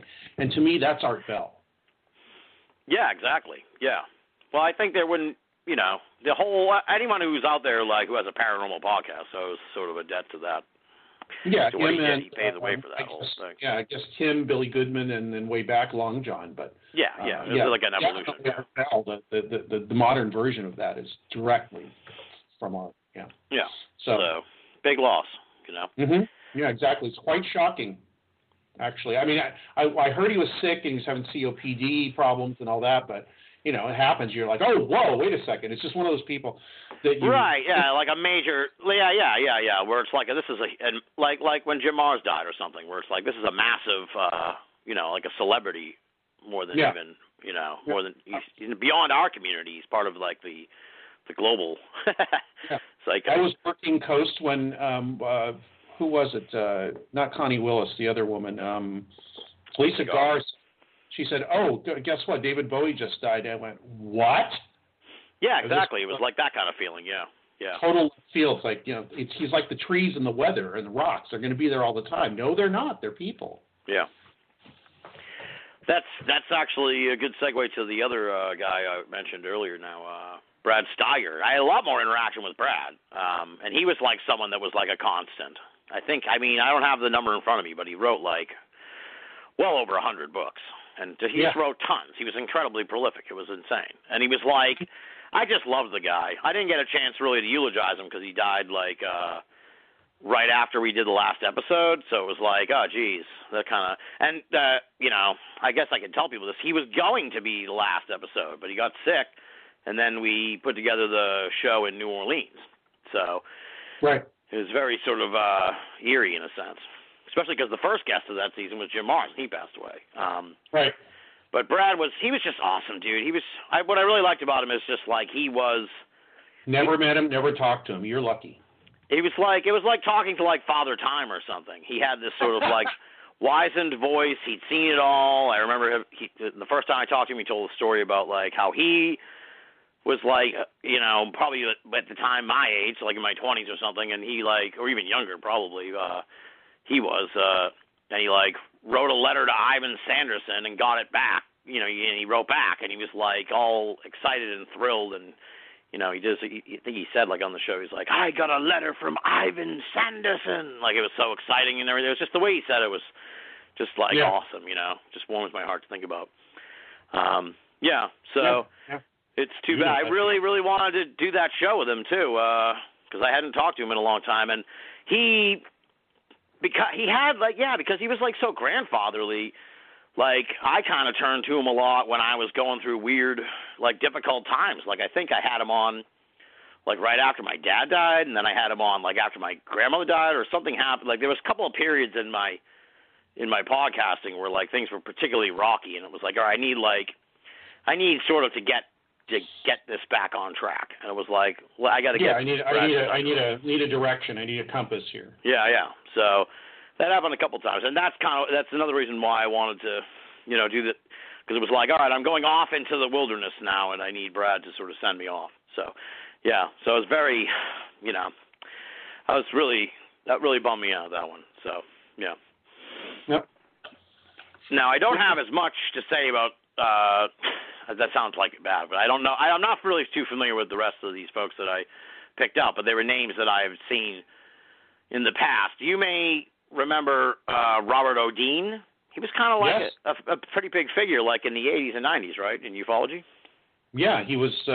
What he said was he saw something called the assessment when he worked at Supreme Headquarters Allied something Europe, part of NATO, I think. And he said that he saw something sometime in the 60s or 70s that had to do – he saw UFO documents. It's kind of almost like the Bill Cooper thing. It's like where he saw UFO documents from the Navy or something like that. Right. He could never produce the documents. He never – you know, there was no way to prove what he said, but he had a compelling story, so the UFO community kind of embraced him. I don't know if I ever believed him. However, I will tell you one personal story about Robert O'Dean, which I would always say Robert O'Dean. Yeah, that's what kind of made it memorable in a sense. The name stood out where it was like it wasn't like O'Dean, but it was O'Dean. Yeah, I don't know, it was Oscar or Othello or what? But anyway, I was at the Roswell conference in '97. For the 50th. I wasn't speaking at it. I was writing it up for a couple magazines. So I went to the Roswell thing, hung out with Mario Pozzoglini, the alien writing guy. It's the only time I ever met him. On the way back, I'm sitting in the airport or walking through the airport, and I look, and there's Robert O'Dean sitting like in a Mexican restaurant. I was like, oh, crap, that's Bob Dean. So I walked over and I said, Bob, how you doing? And he's like, hey, sit down. And I talked to him for about, I don't know, half an hour. Oh, wow. He didn't manage to convince me that any more truthfulness of his story, but he's a nice guy. You know, that was the only interaction I had with him. And then he kind of disappeared off the map for a while. He wasn't around. He wasn't going to conventions. Then at one of the Laughlin conferences, probably about 5 years ago, something like that, he showed up. And it was like, you know, the long-lost, relative son had come back. Everybody was, like, falling over themselves to say hi to Bob and shake his hand and all that. But, you know, he's kind of a major, minor kind of figure in the history of the 1980s, mostly 80s, early 90s ufology. Yeah. Maybe 80s, 90s. Yeah. And, you know, he had a slight resurgence for a while. And the next guy on your list, I never met him, but I know about him too. Yeah. I never met Robert O'Dean. All I remember is the story you told that he kind of like made a little career out of that. You know, that was kind of his thing. Yeah. The next guy, and kind of in a somewhat similar fashion, like Jose Escamilla, he passed away, and he invented or discovered or whatever the rods. He's the guy responsible for rods. So yeah, if you think of rods, you think of Jose Escamilla. Yeah. By the time I got into all this, rods were like no one. You know, they were kind of out of the people. The fad had ended in a sense. You know. Yeah, I was fascinated by the phenomenon because I worked in post-production, as you know, for like years and years and years. Yeah. I was watching a John Wayne movie, and I saw Rod in the John Wayne movie. I was like, what? Hey, wait a second. And then I just started, I looked into it a bit. It's like, well, you know what that's due to? It's due to the shutter speed of the camera they were using. Yeah. It was a bug. Those things were bugs. But you could not, and Escamilla, I guess they had a TV show, like History Channel or something, did something where they had different cameras with different. It got like a cable special or something. Different lighting and different shutter speeds and all that. And they basically, to most people's satisfaction, they proved it was due to the shutter speed. But, Escamilla, of course, cried foul because that was his whole raison d'etre was this Rod's thing. I wrote about it once on UFO Mystic, and it got in the Defies Language book. I met him. I did meet him once. He was a cool guy, nice guy, great to get along with. He wasn't, wasn't a dick or anything. I just didn't agree with him. I thought he was mistaken. The funniest story about Jose Escamilla, and this is the last person I can tell a story about on this list. John Anthony West, actually, too. I have a story about him, but not nearly as funny or exciting. I used to hang out with Pam Stonebrook, the intergalactic diva. Do you remember her? No. She was a jazz singer, and for a while we were like best friends. She was on Ruddy Mysterioso when it was called Mind Control or something like that, in a different format. When I was on the early, like 2001 or so, when I was on the internet radio on Kill Radio. She came into the studio. Anyway, during the interview, she said that she was working with Jose Escamilla.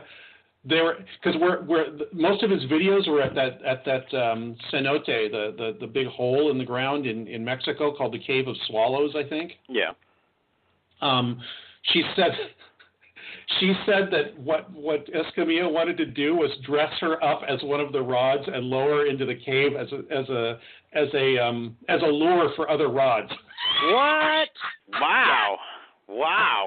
That's weird. Like gossamer things with sticks that she could wave back and forth and like lower her in there and see how many rods came up. Wow. That's strange. That's strange. And she thought it was hilarious too. I mean, I think she totally believed it, but she thought it was just such a silly idea. She goes, I think she said something like that. That's just dumb enough that I would love to do it. That's wild.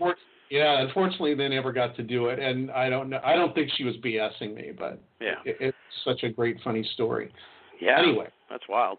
I don't really, the next two folks, I don't know. But I know I saw a lot of friends, post about these guys. I never met them or really kind of crossed paths with them. J.C. Johnson, who was a cryptozoologist, and John Anthony West, who was he's pretty prolific. I was trying to get a little more of a beat on him, but he did a lot of stuff, and a lot of folks were saddened by his passing as well. And there was one more guy that he only really.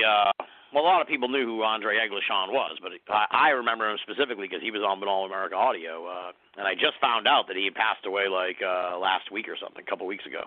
That's kind of shocking because on Coast he was on a lot. He was actually on like a week before he died, so I was stunned. And he was just a great dude. He was just a really, really great guy. I think I only interviewed him once, like a decade ago. I always wanted to get him back, but he was like so serious, and like just we kind of like the show diverged toward a little more absurd, where it was like harder to sort of like I guess that's kind of where my interest went more. So it was like I don't want to like harsh anyone's mellow by having somebody on to talk about back then. I think we were talking about sort of the deep state back then, but I don't recall even politics. Essentially, we were talking a lot about politics. It was like I don't want to really venture too much back into politics. Little did I know. I'm ranting about it half the time on the show. But he was a really good dude. He was a really good dude. And I think I've told this story before. I never really I'd have to go back and check it out, but like when I called him to do the show, he was supposed to eat dinner. I think he had forgotten that he was going to do the show, but he still did the show. And at one point he like described some kind of Banking. That was a lot of what he wrote about banking at the time when I talked to him. Yeah, whenever he was on Coast, he was talking about, whatever, what stuff to worry about with your money. Yeah, and like Federal Reserve type of stuff. And and he was describing some kind of system. And like, I'll never know. Maybe someday I'll ask him if I get the chance to see him again. But he was described something, like some system, exactly like it had to be his dinner. Like, because he described, he's like, this is like the mashed potatoes, and that is like the steak, and this is the, and kind of laid it all out. And like, I could just tell that, like, he was probably looking at his dinner and, and was just like trying to just like muscle his way through the interview. So I really, it's a metaphor. Oh, wait, here's my dinner right in front of me. Yeah. Yeah, exactly.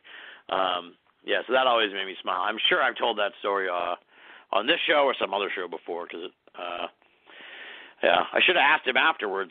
I should have asked him afterwards if that was what was going on. But I felt so bad. I was like, "All right, man, thanks a lot. Sorry I interrupted your dinner."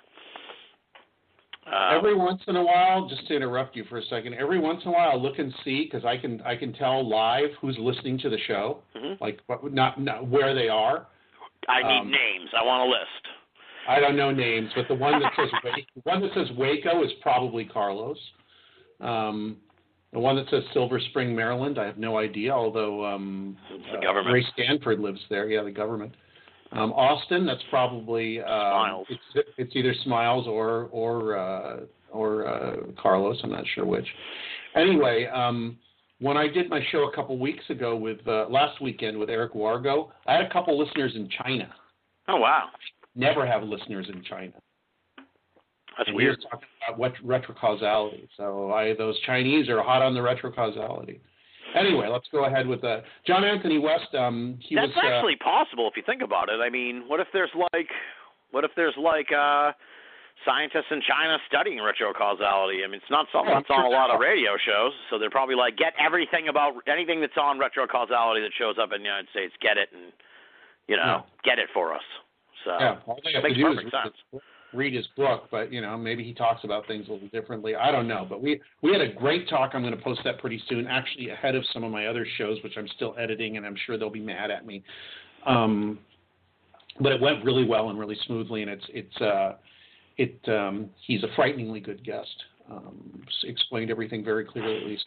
John Anthony West was I met him at one of the Fort Fests in Baltimore, Maryland, one time, and. I think he worked with Robert Schoch on that. Like the Sphinx was a lot older than everybody said it was because of the way the erosion had gone on. Right.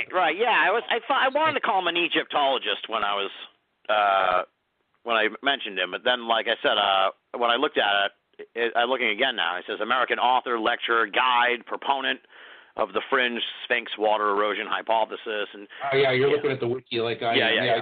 I just called that up. It's like, yeah, okay, yeah. Yeah, so he did. That's what I meant. Like, he was a lot of people. He's very Jim Marzian. That's the impression I got. Like, a lot of people knew him and ran in circles with him and stuff. So. Yeah, I met him at the Fort Fest where he's giving a talk, and he was one of the nicest, kindest, most. At least when I met him, what's the word? Dignified. He had this like total ease about him, but dignity at the same time. I wish I could be like that.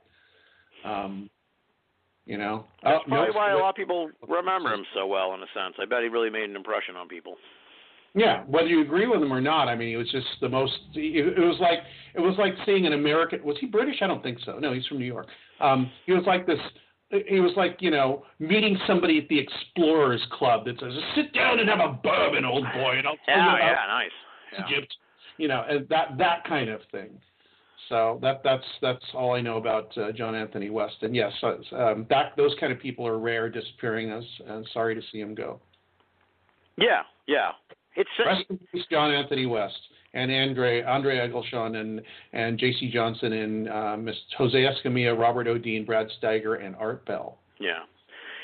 There were other folks, but I picked those just because they were the names I most recognized as people that you and I might have met or crossed paths with or had memories of. Yeah. It's crazy in a sense. Like, I'd have to look, but I'm sure you're in the same position where I guess it must happen to everybody, but it's like, well, I know a lot of people who have died in this, and it's not like some crazy conspiracy like in this field. It's just like I've talked to so many people over the years, and then you find out they died, and you're like, oh my god, that's crazy. Yeah. Like I talked to that guy for like 2 hours on a radio show that I, you know, and some became friends of mine, like Mario Pozzoglini. He was a really good friend of mine. When he died, it really affected me. Carla Turner, the same way. I talked to her quite a lot. She was a wonderful person. She had no reason to even care what I had to say or even be interested in what I had to say, but for some reason she was very nice to me, and that really affected me. Her and her husband Elton. Yeah. So I was affected when she died, and the same with Mosley, because I talked to Jim Mosley quite a lot over the phone. I mean, I wasn't his best friend or anything, but I had a real kind of a good handle on what kind of person he was and how he was and how he, you know, how he felt about things. And I was very sad when he went too. Yeah. Yeah. It's pretty, it's humbling in a sense, because you talked and know so many people. Okay, so that, I guess that was 2018, man. I don't really. That was the year in review. What's this 2019 trends and Alexa update? Did we try to do the stump Alexa last year with you, and I stumped your Alexa? Yes, she's getting better though. She's getting a lot more refined. It's pretty amazing. Yeah. Well, that's the last. You know, we usually try to do. We can do like an update on the Alexa, or we can do trends, and then I'll update on the Alexa. It doesn't really matter. Yeah, let's do that, because we got like 15 minutes. We don't have to go 15 minutes, but that's what we've got. Can we go over or no? Yeah, we can go over. It doesn't matter. Okay, yeah. Because I generally I just go care. With... I've done hour shows. I've done, 3 or 4 hour shows. I do not care. I generally just go over a little over three. So over two. So. Sometimes I do. No, actually, it cuts me off at three, but yeah. Okay, yeah, so trends, that's how I wrote it, because it's kind of silly. But, yeah, I think before we talked about this earlier, that UFOs, it's going to be a big year for them. UFOs up, trending up? Yeah, the upward trend is going to continue, I think. I definitely think so. And I think part of that is, I don't know how TV works, but I kind of think I do. Isn't that my attitude about everything? Such a guy attitude. Well, I'll try to find out. So, but I don't have the time. I didn't bother to try and find out this. So, but I'm gonna say it anyway. I think because they seem to feel the buzz just as much as anybody else. So I think we're catching the wave now of the UFO thing. We're going to see more paranormal TV. I think Johnny Tenney, I think that's his name. He mentioned it too on Twitter the other day, where it's like, get ready because there's going to be like an onslaught of paranormal TV coming this year. So I know that the big one is Blue Book. That's premiering like next week, I think, or in a couple weeks.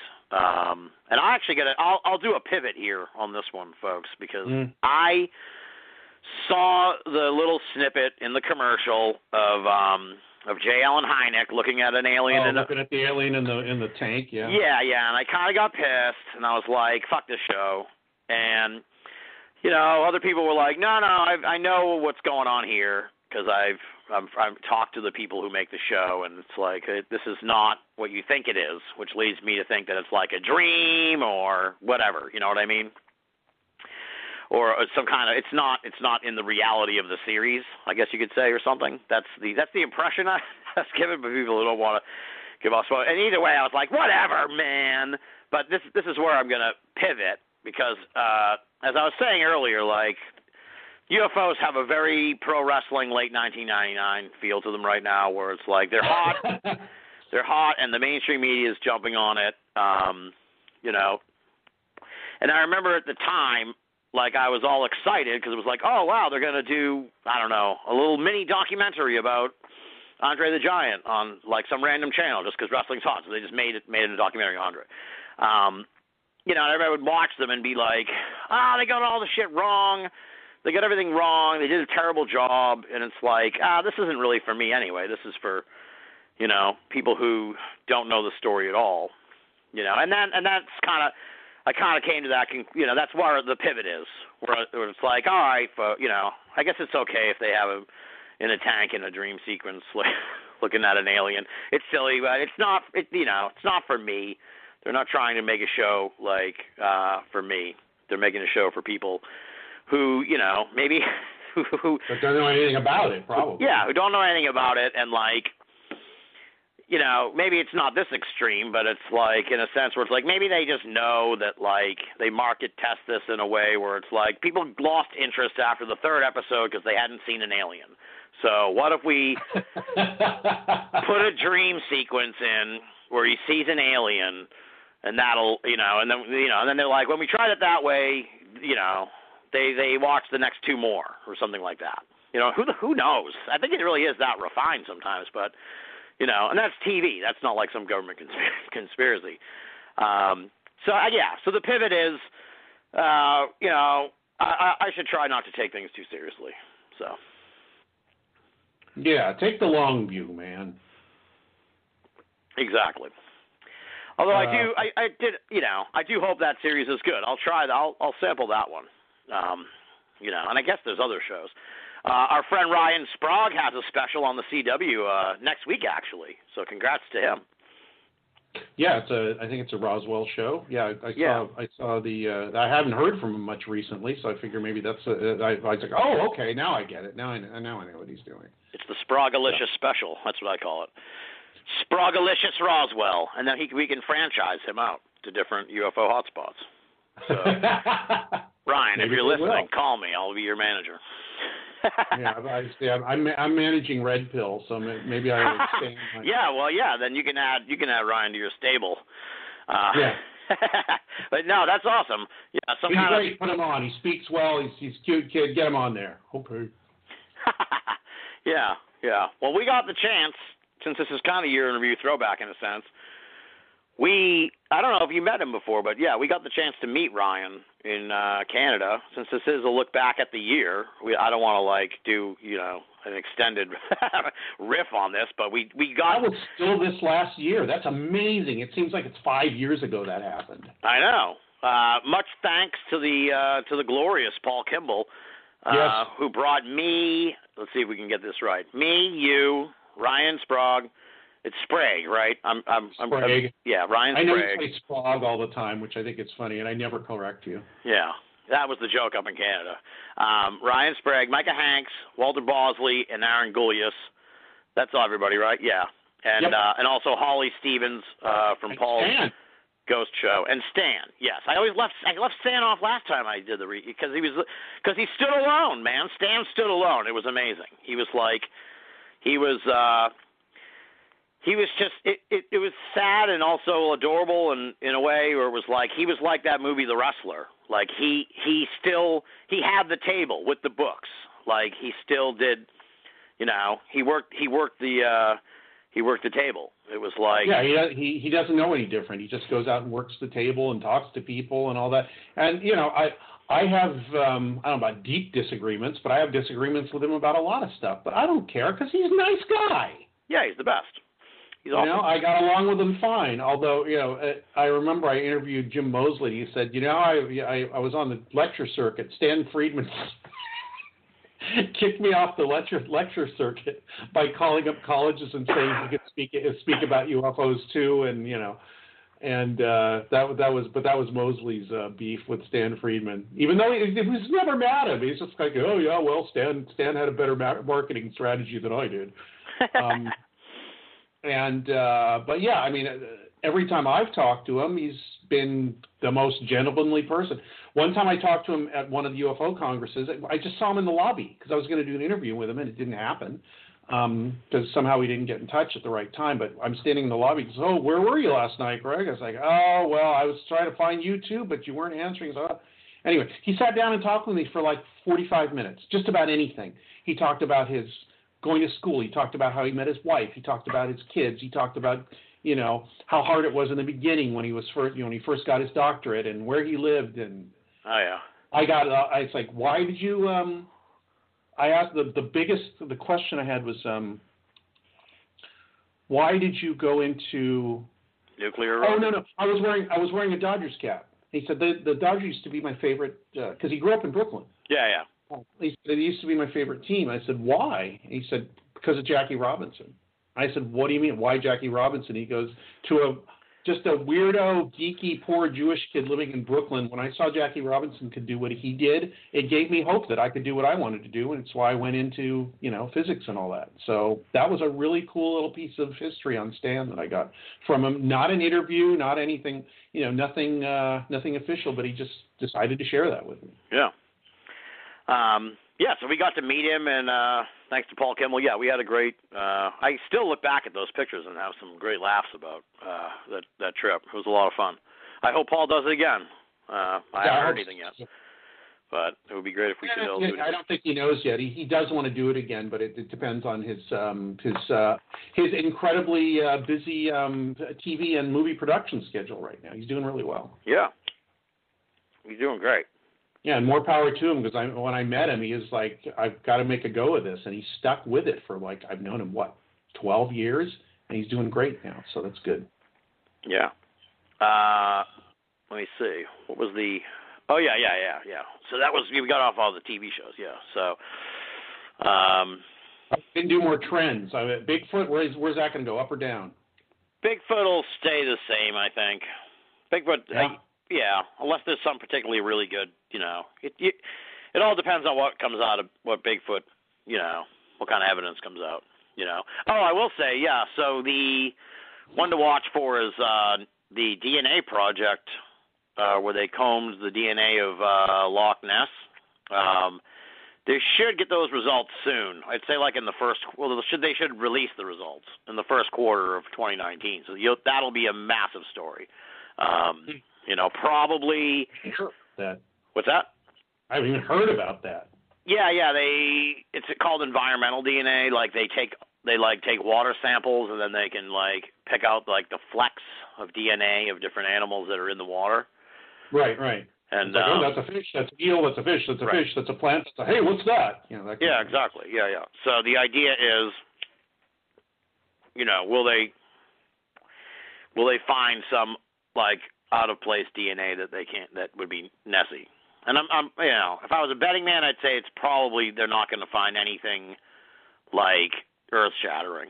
And then right. that'll lead to like all these, and that'll be interesting to watch from what you were talking about earlier, where it's like if people believe, where it's like if, I mean, I've already seen a million stories sort of that are like Nessie is dead, but if this is another pretty brutal debunking of Nessie, you know, then, I mean, they're not going to find, I don't think they're going to find a plesiosaur, but if they find an eel or something, I mean, it'll lead to some, I think it's going to lead to some kind of like Nessie solved story, you know, where it's like, we'll never really know for sure. And, no, we won't. And as long as people believe in Nessie, like, as long as they believe in this thing, or even if they're not sure, as long as people see strange things there, Nessie will be alive. You know? Exactly. So, I mean, as long as there's like a log that'll surface off in the distance, like that, it's the Nessie is like a belief. It's not a plesiosaur. So you can't kill it, but they'll try. Yeah, I don't know. UFOs. We'll see what happens with the TTSA. You know, they're kind of steering the ship as far as UFO stuff goes, unless we see, you know, any more pilot stuff. That would be kind of cool, but UFOs are on the ascent. I don't know, political turmoil. Look for that to happen. And the only other thing that does not take a crystal ball, but yeah. I know. Hey, I didn't say I was psychic. Come on. I just said what we might see, you know, this year. And the other thing that stood out where it's like, all right, we'll probably see more, like how. There's all kind. You remember, like when drones became prolific. They're still becoming more and more prolific, but when they first kind of like really became prolific, they, you know, a lot of the. You still get it. A lot of like footage, quote unquote, paranormal footage was like from drones. You know, I've seen at least there was one that was a hoax. That was like a Bigfoot spotted by drone. Then there was like another one that was like, you know, a ghost. I went Bigfoot hunting by drone this year. Nice. Up in Dulce. Bigfoot in the desert. Are there trees? I got lambasted for asking this before about Mexico, but are there like trees near Dulce, or is it all? I thought it was just all desert. Don't worry about it. Shut up, British woman.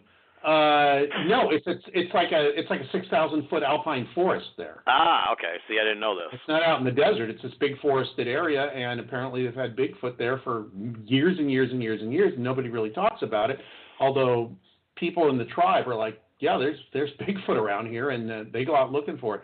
So I went out there with one of the dudes looking for, I guess, an entrance to some, like, underground facility up on a mountain. I took my drone because he wanted to see. We couldn't get up there. Yeah. He couldn't get up there, so we flew the drone there, and it turns out it was an old mine shaft, and there used to be power lines going up there, and they cut him off. He was thinking that the power lines went into the mountain and that it was powering some underground facility. No, it was just old power lines from a coal mine.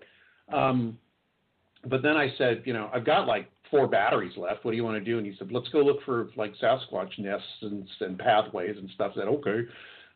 And we didn't see anything, but he was able to see the lay of the land and where he thought things were and, where sounds were coming from at night. So he had a little bit better idea of what was going on in the area because he can't climb these mountains as an older guy. Yeah. But yeah, I went Bigfoot hunting by drone, and then I gave him all the, the stills and footage so that he'd go through them at his leisure, but I haven't heard back from him. Like he said, oh my God, we caught a Bigfoot. But no. But I think they're going to have a Bigfoot/UFO conference there. I'm trying to push them for it because they were saying they might want to have another conference. And it's been the Dulce Underground Base Conference, and I think they should expand to Bigfoot because there's like a heavy Bigfoot hunting community out there that's been noted. I mean, people from outside, Bigfoot research people have come in and done research there. So. Strangely enough. Well, interesting. I never associated Bigfoot with Dulce, so that's...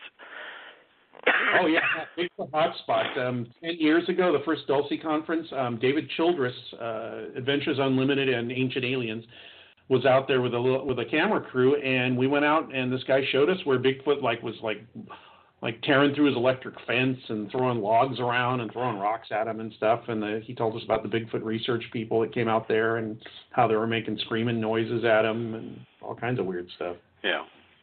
Hold on, I got a cough. So I've been trying to get around it, but I can't seem to get a handle on it.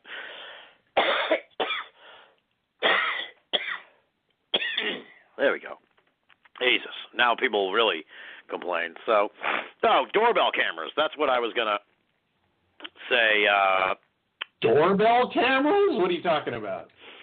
Doorbell cameras, right? Like Nest or whatever it's called, or Ring. Oh, you mean home security system stuff? Yeah. Yeah. Internet-based home security crap. I think as you see more of those, you'll see. As those become more prolific, you'll see more kooky videos from doorbell cams. That happened earlier in the year. There was a lady. I don't know if you remember that one. It was creepy as hell. What's that? Used to be baby cams, but now they're pointing at everything. Right. Yeah, exactly.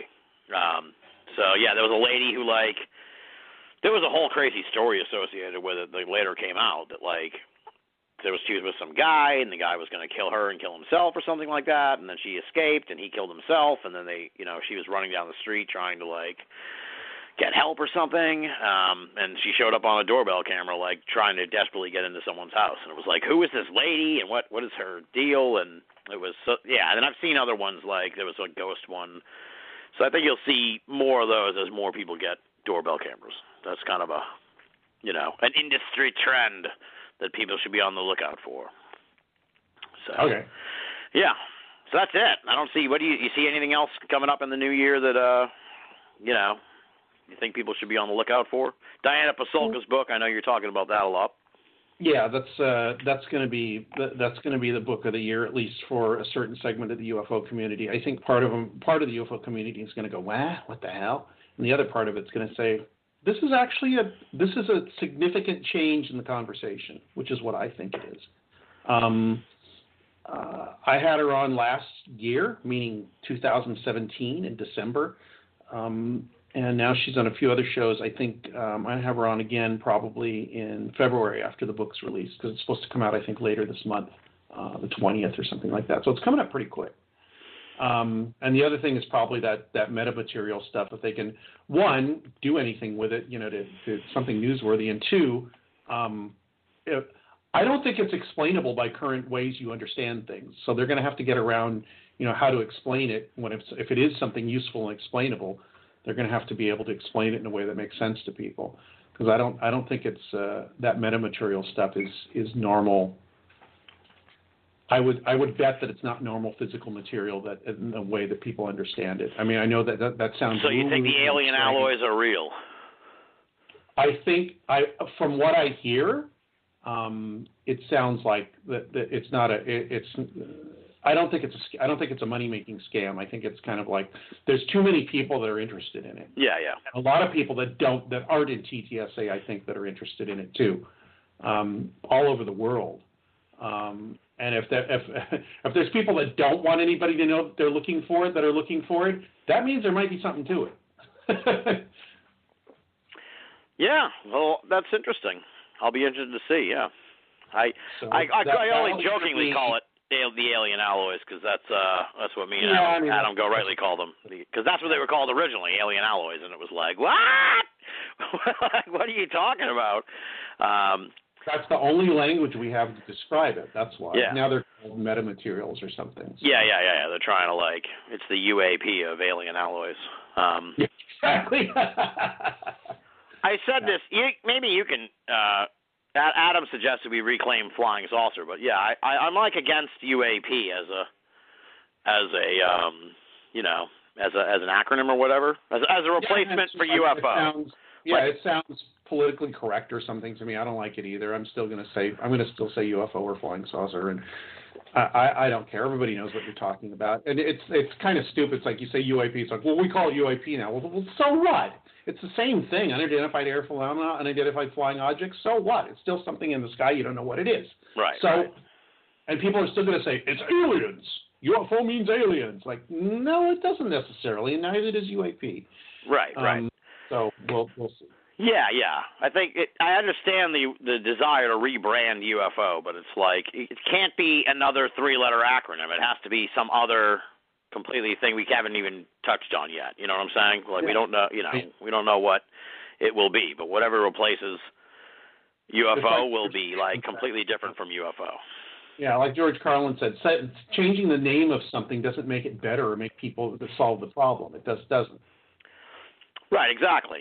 And it's like when they were calling them flying saucers for all that time. Like, I'm sure they never could have imagined that. In the future, we call them UFOs. So I think whatever we call them in the future, we can't imagine what it will be.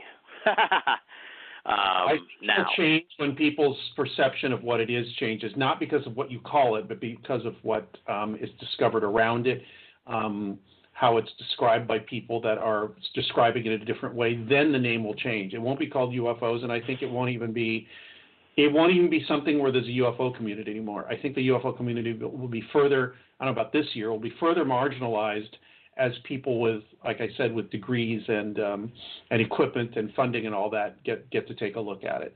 And it will not be called that because they don't want to be associated with that. They will call it whatever. They'll call it our research or the phenomenon or a new branch of science that we don't even know what it is yet. I think that's already happening. It's just we haven't heard about it yet. Because since we're hearing inklings of it, you know there's something else going on that's probably a lot more advanced in the understanding, or further in the understanding than we think it is right now. Yeah. Well, God willing, we'll learn something. That's all I want to do is learn something. So... Yeah, not solve something. Just learn something. Yeah, you know? It's called... I've decided to call it, a few years ago, I said, I want to increase my understanding. I don't want to solve something. I don't want to I don't want to say I got the solution to it and here it is, or somebody did. Understanding is much better because then it's an ongoing, here's language again. But yeah. Understanding means there's still things to learn, solved or whatever means there's no question. Answer, like you're not, there's no. You have the idea there's an answer that that's what you work towards. It's like, it's this thing. It's like, well, there's like 100 other pieces of evidence that point to it not being that thing. So if you keep calling it that thing or, we want disclosure. Well, what does disclosure mean? It means the government knows something about UFOs that we don't, and it's aliens coming from other planets. Now, that might not be what it is, but that's what you're aiming for. That's all that you're going to find. And if it's not what's going on, you're never going to get the answer, because it's like, where are the aliens from other planets? Well, it's actually not aliens from other planets. Like, where are the aliens from the other planets? Like, dude, we don't have any such thing. You're lying. Like, okay, fine. Right, exactly. It's a lot more complicated than that. And if you stop asking, you know, your answer is encoded in your question. So stop asking those specific questions. Right. Yeah. It's all. Yeah. Like I said, I'm just driven to learn more. Not even just to me. It's like I'm not zealous about having anything proven. You know.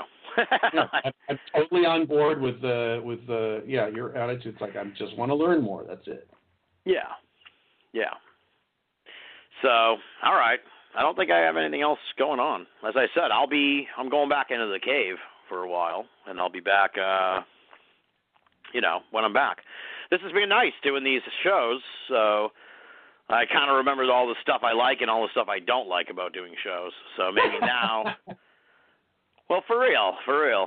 It's like... No, I understand. I'm totally on board with that, love-hate kind of thing. I still like it enough. I want to keep doing it, and I don't do it on schedule like you do, so it makes it a little bit easier. Right. Well, yeah.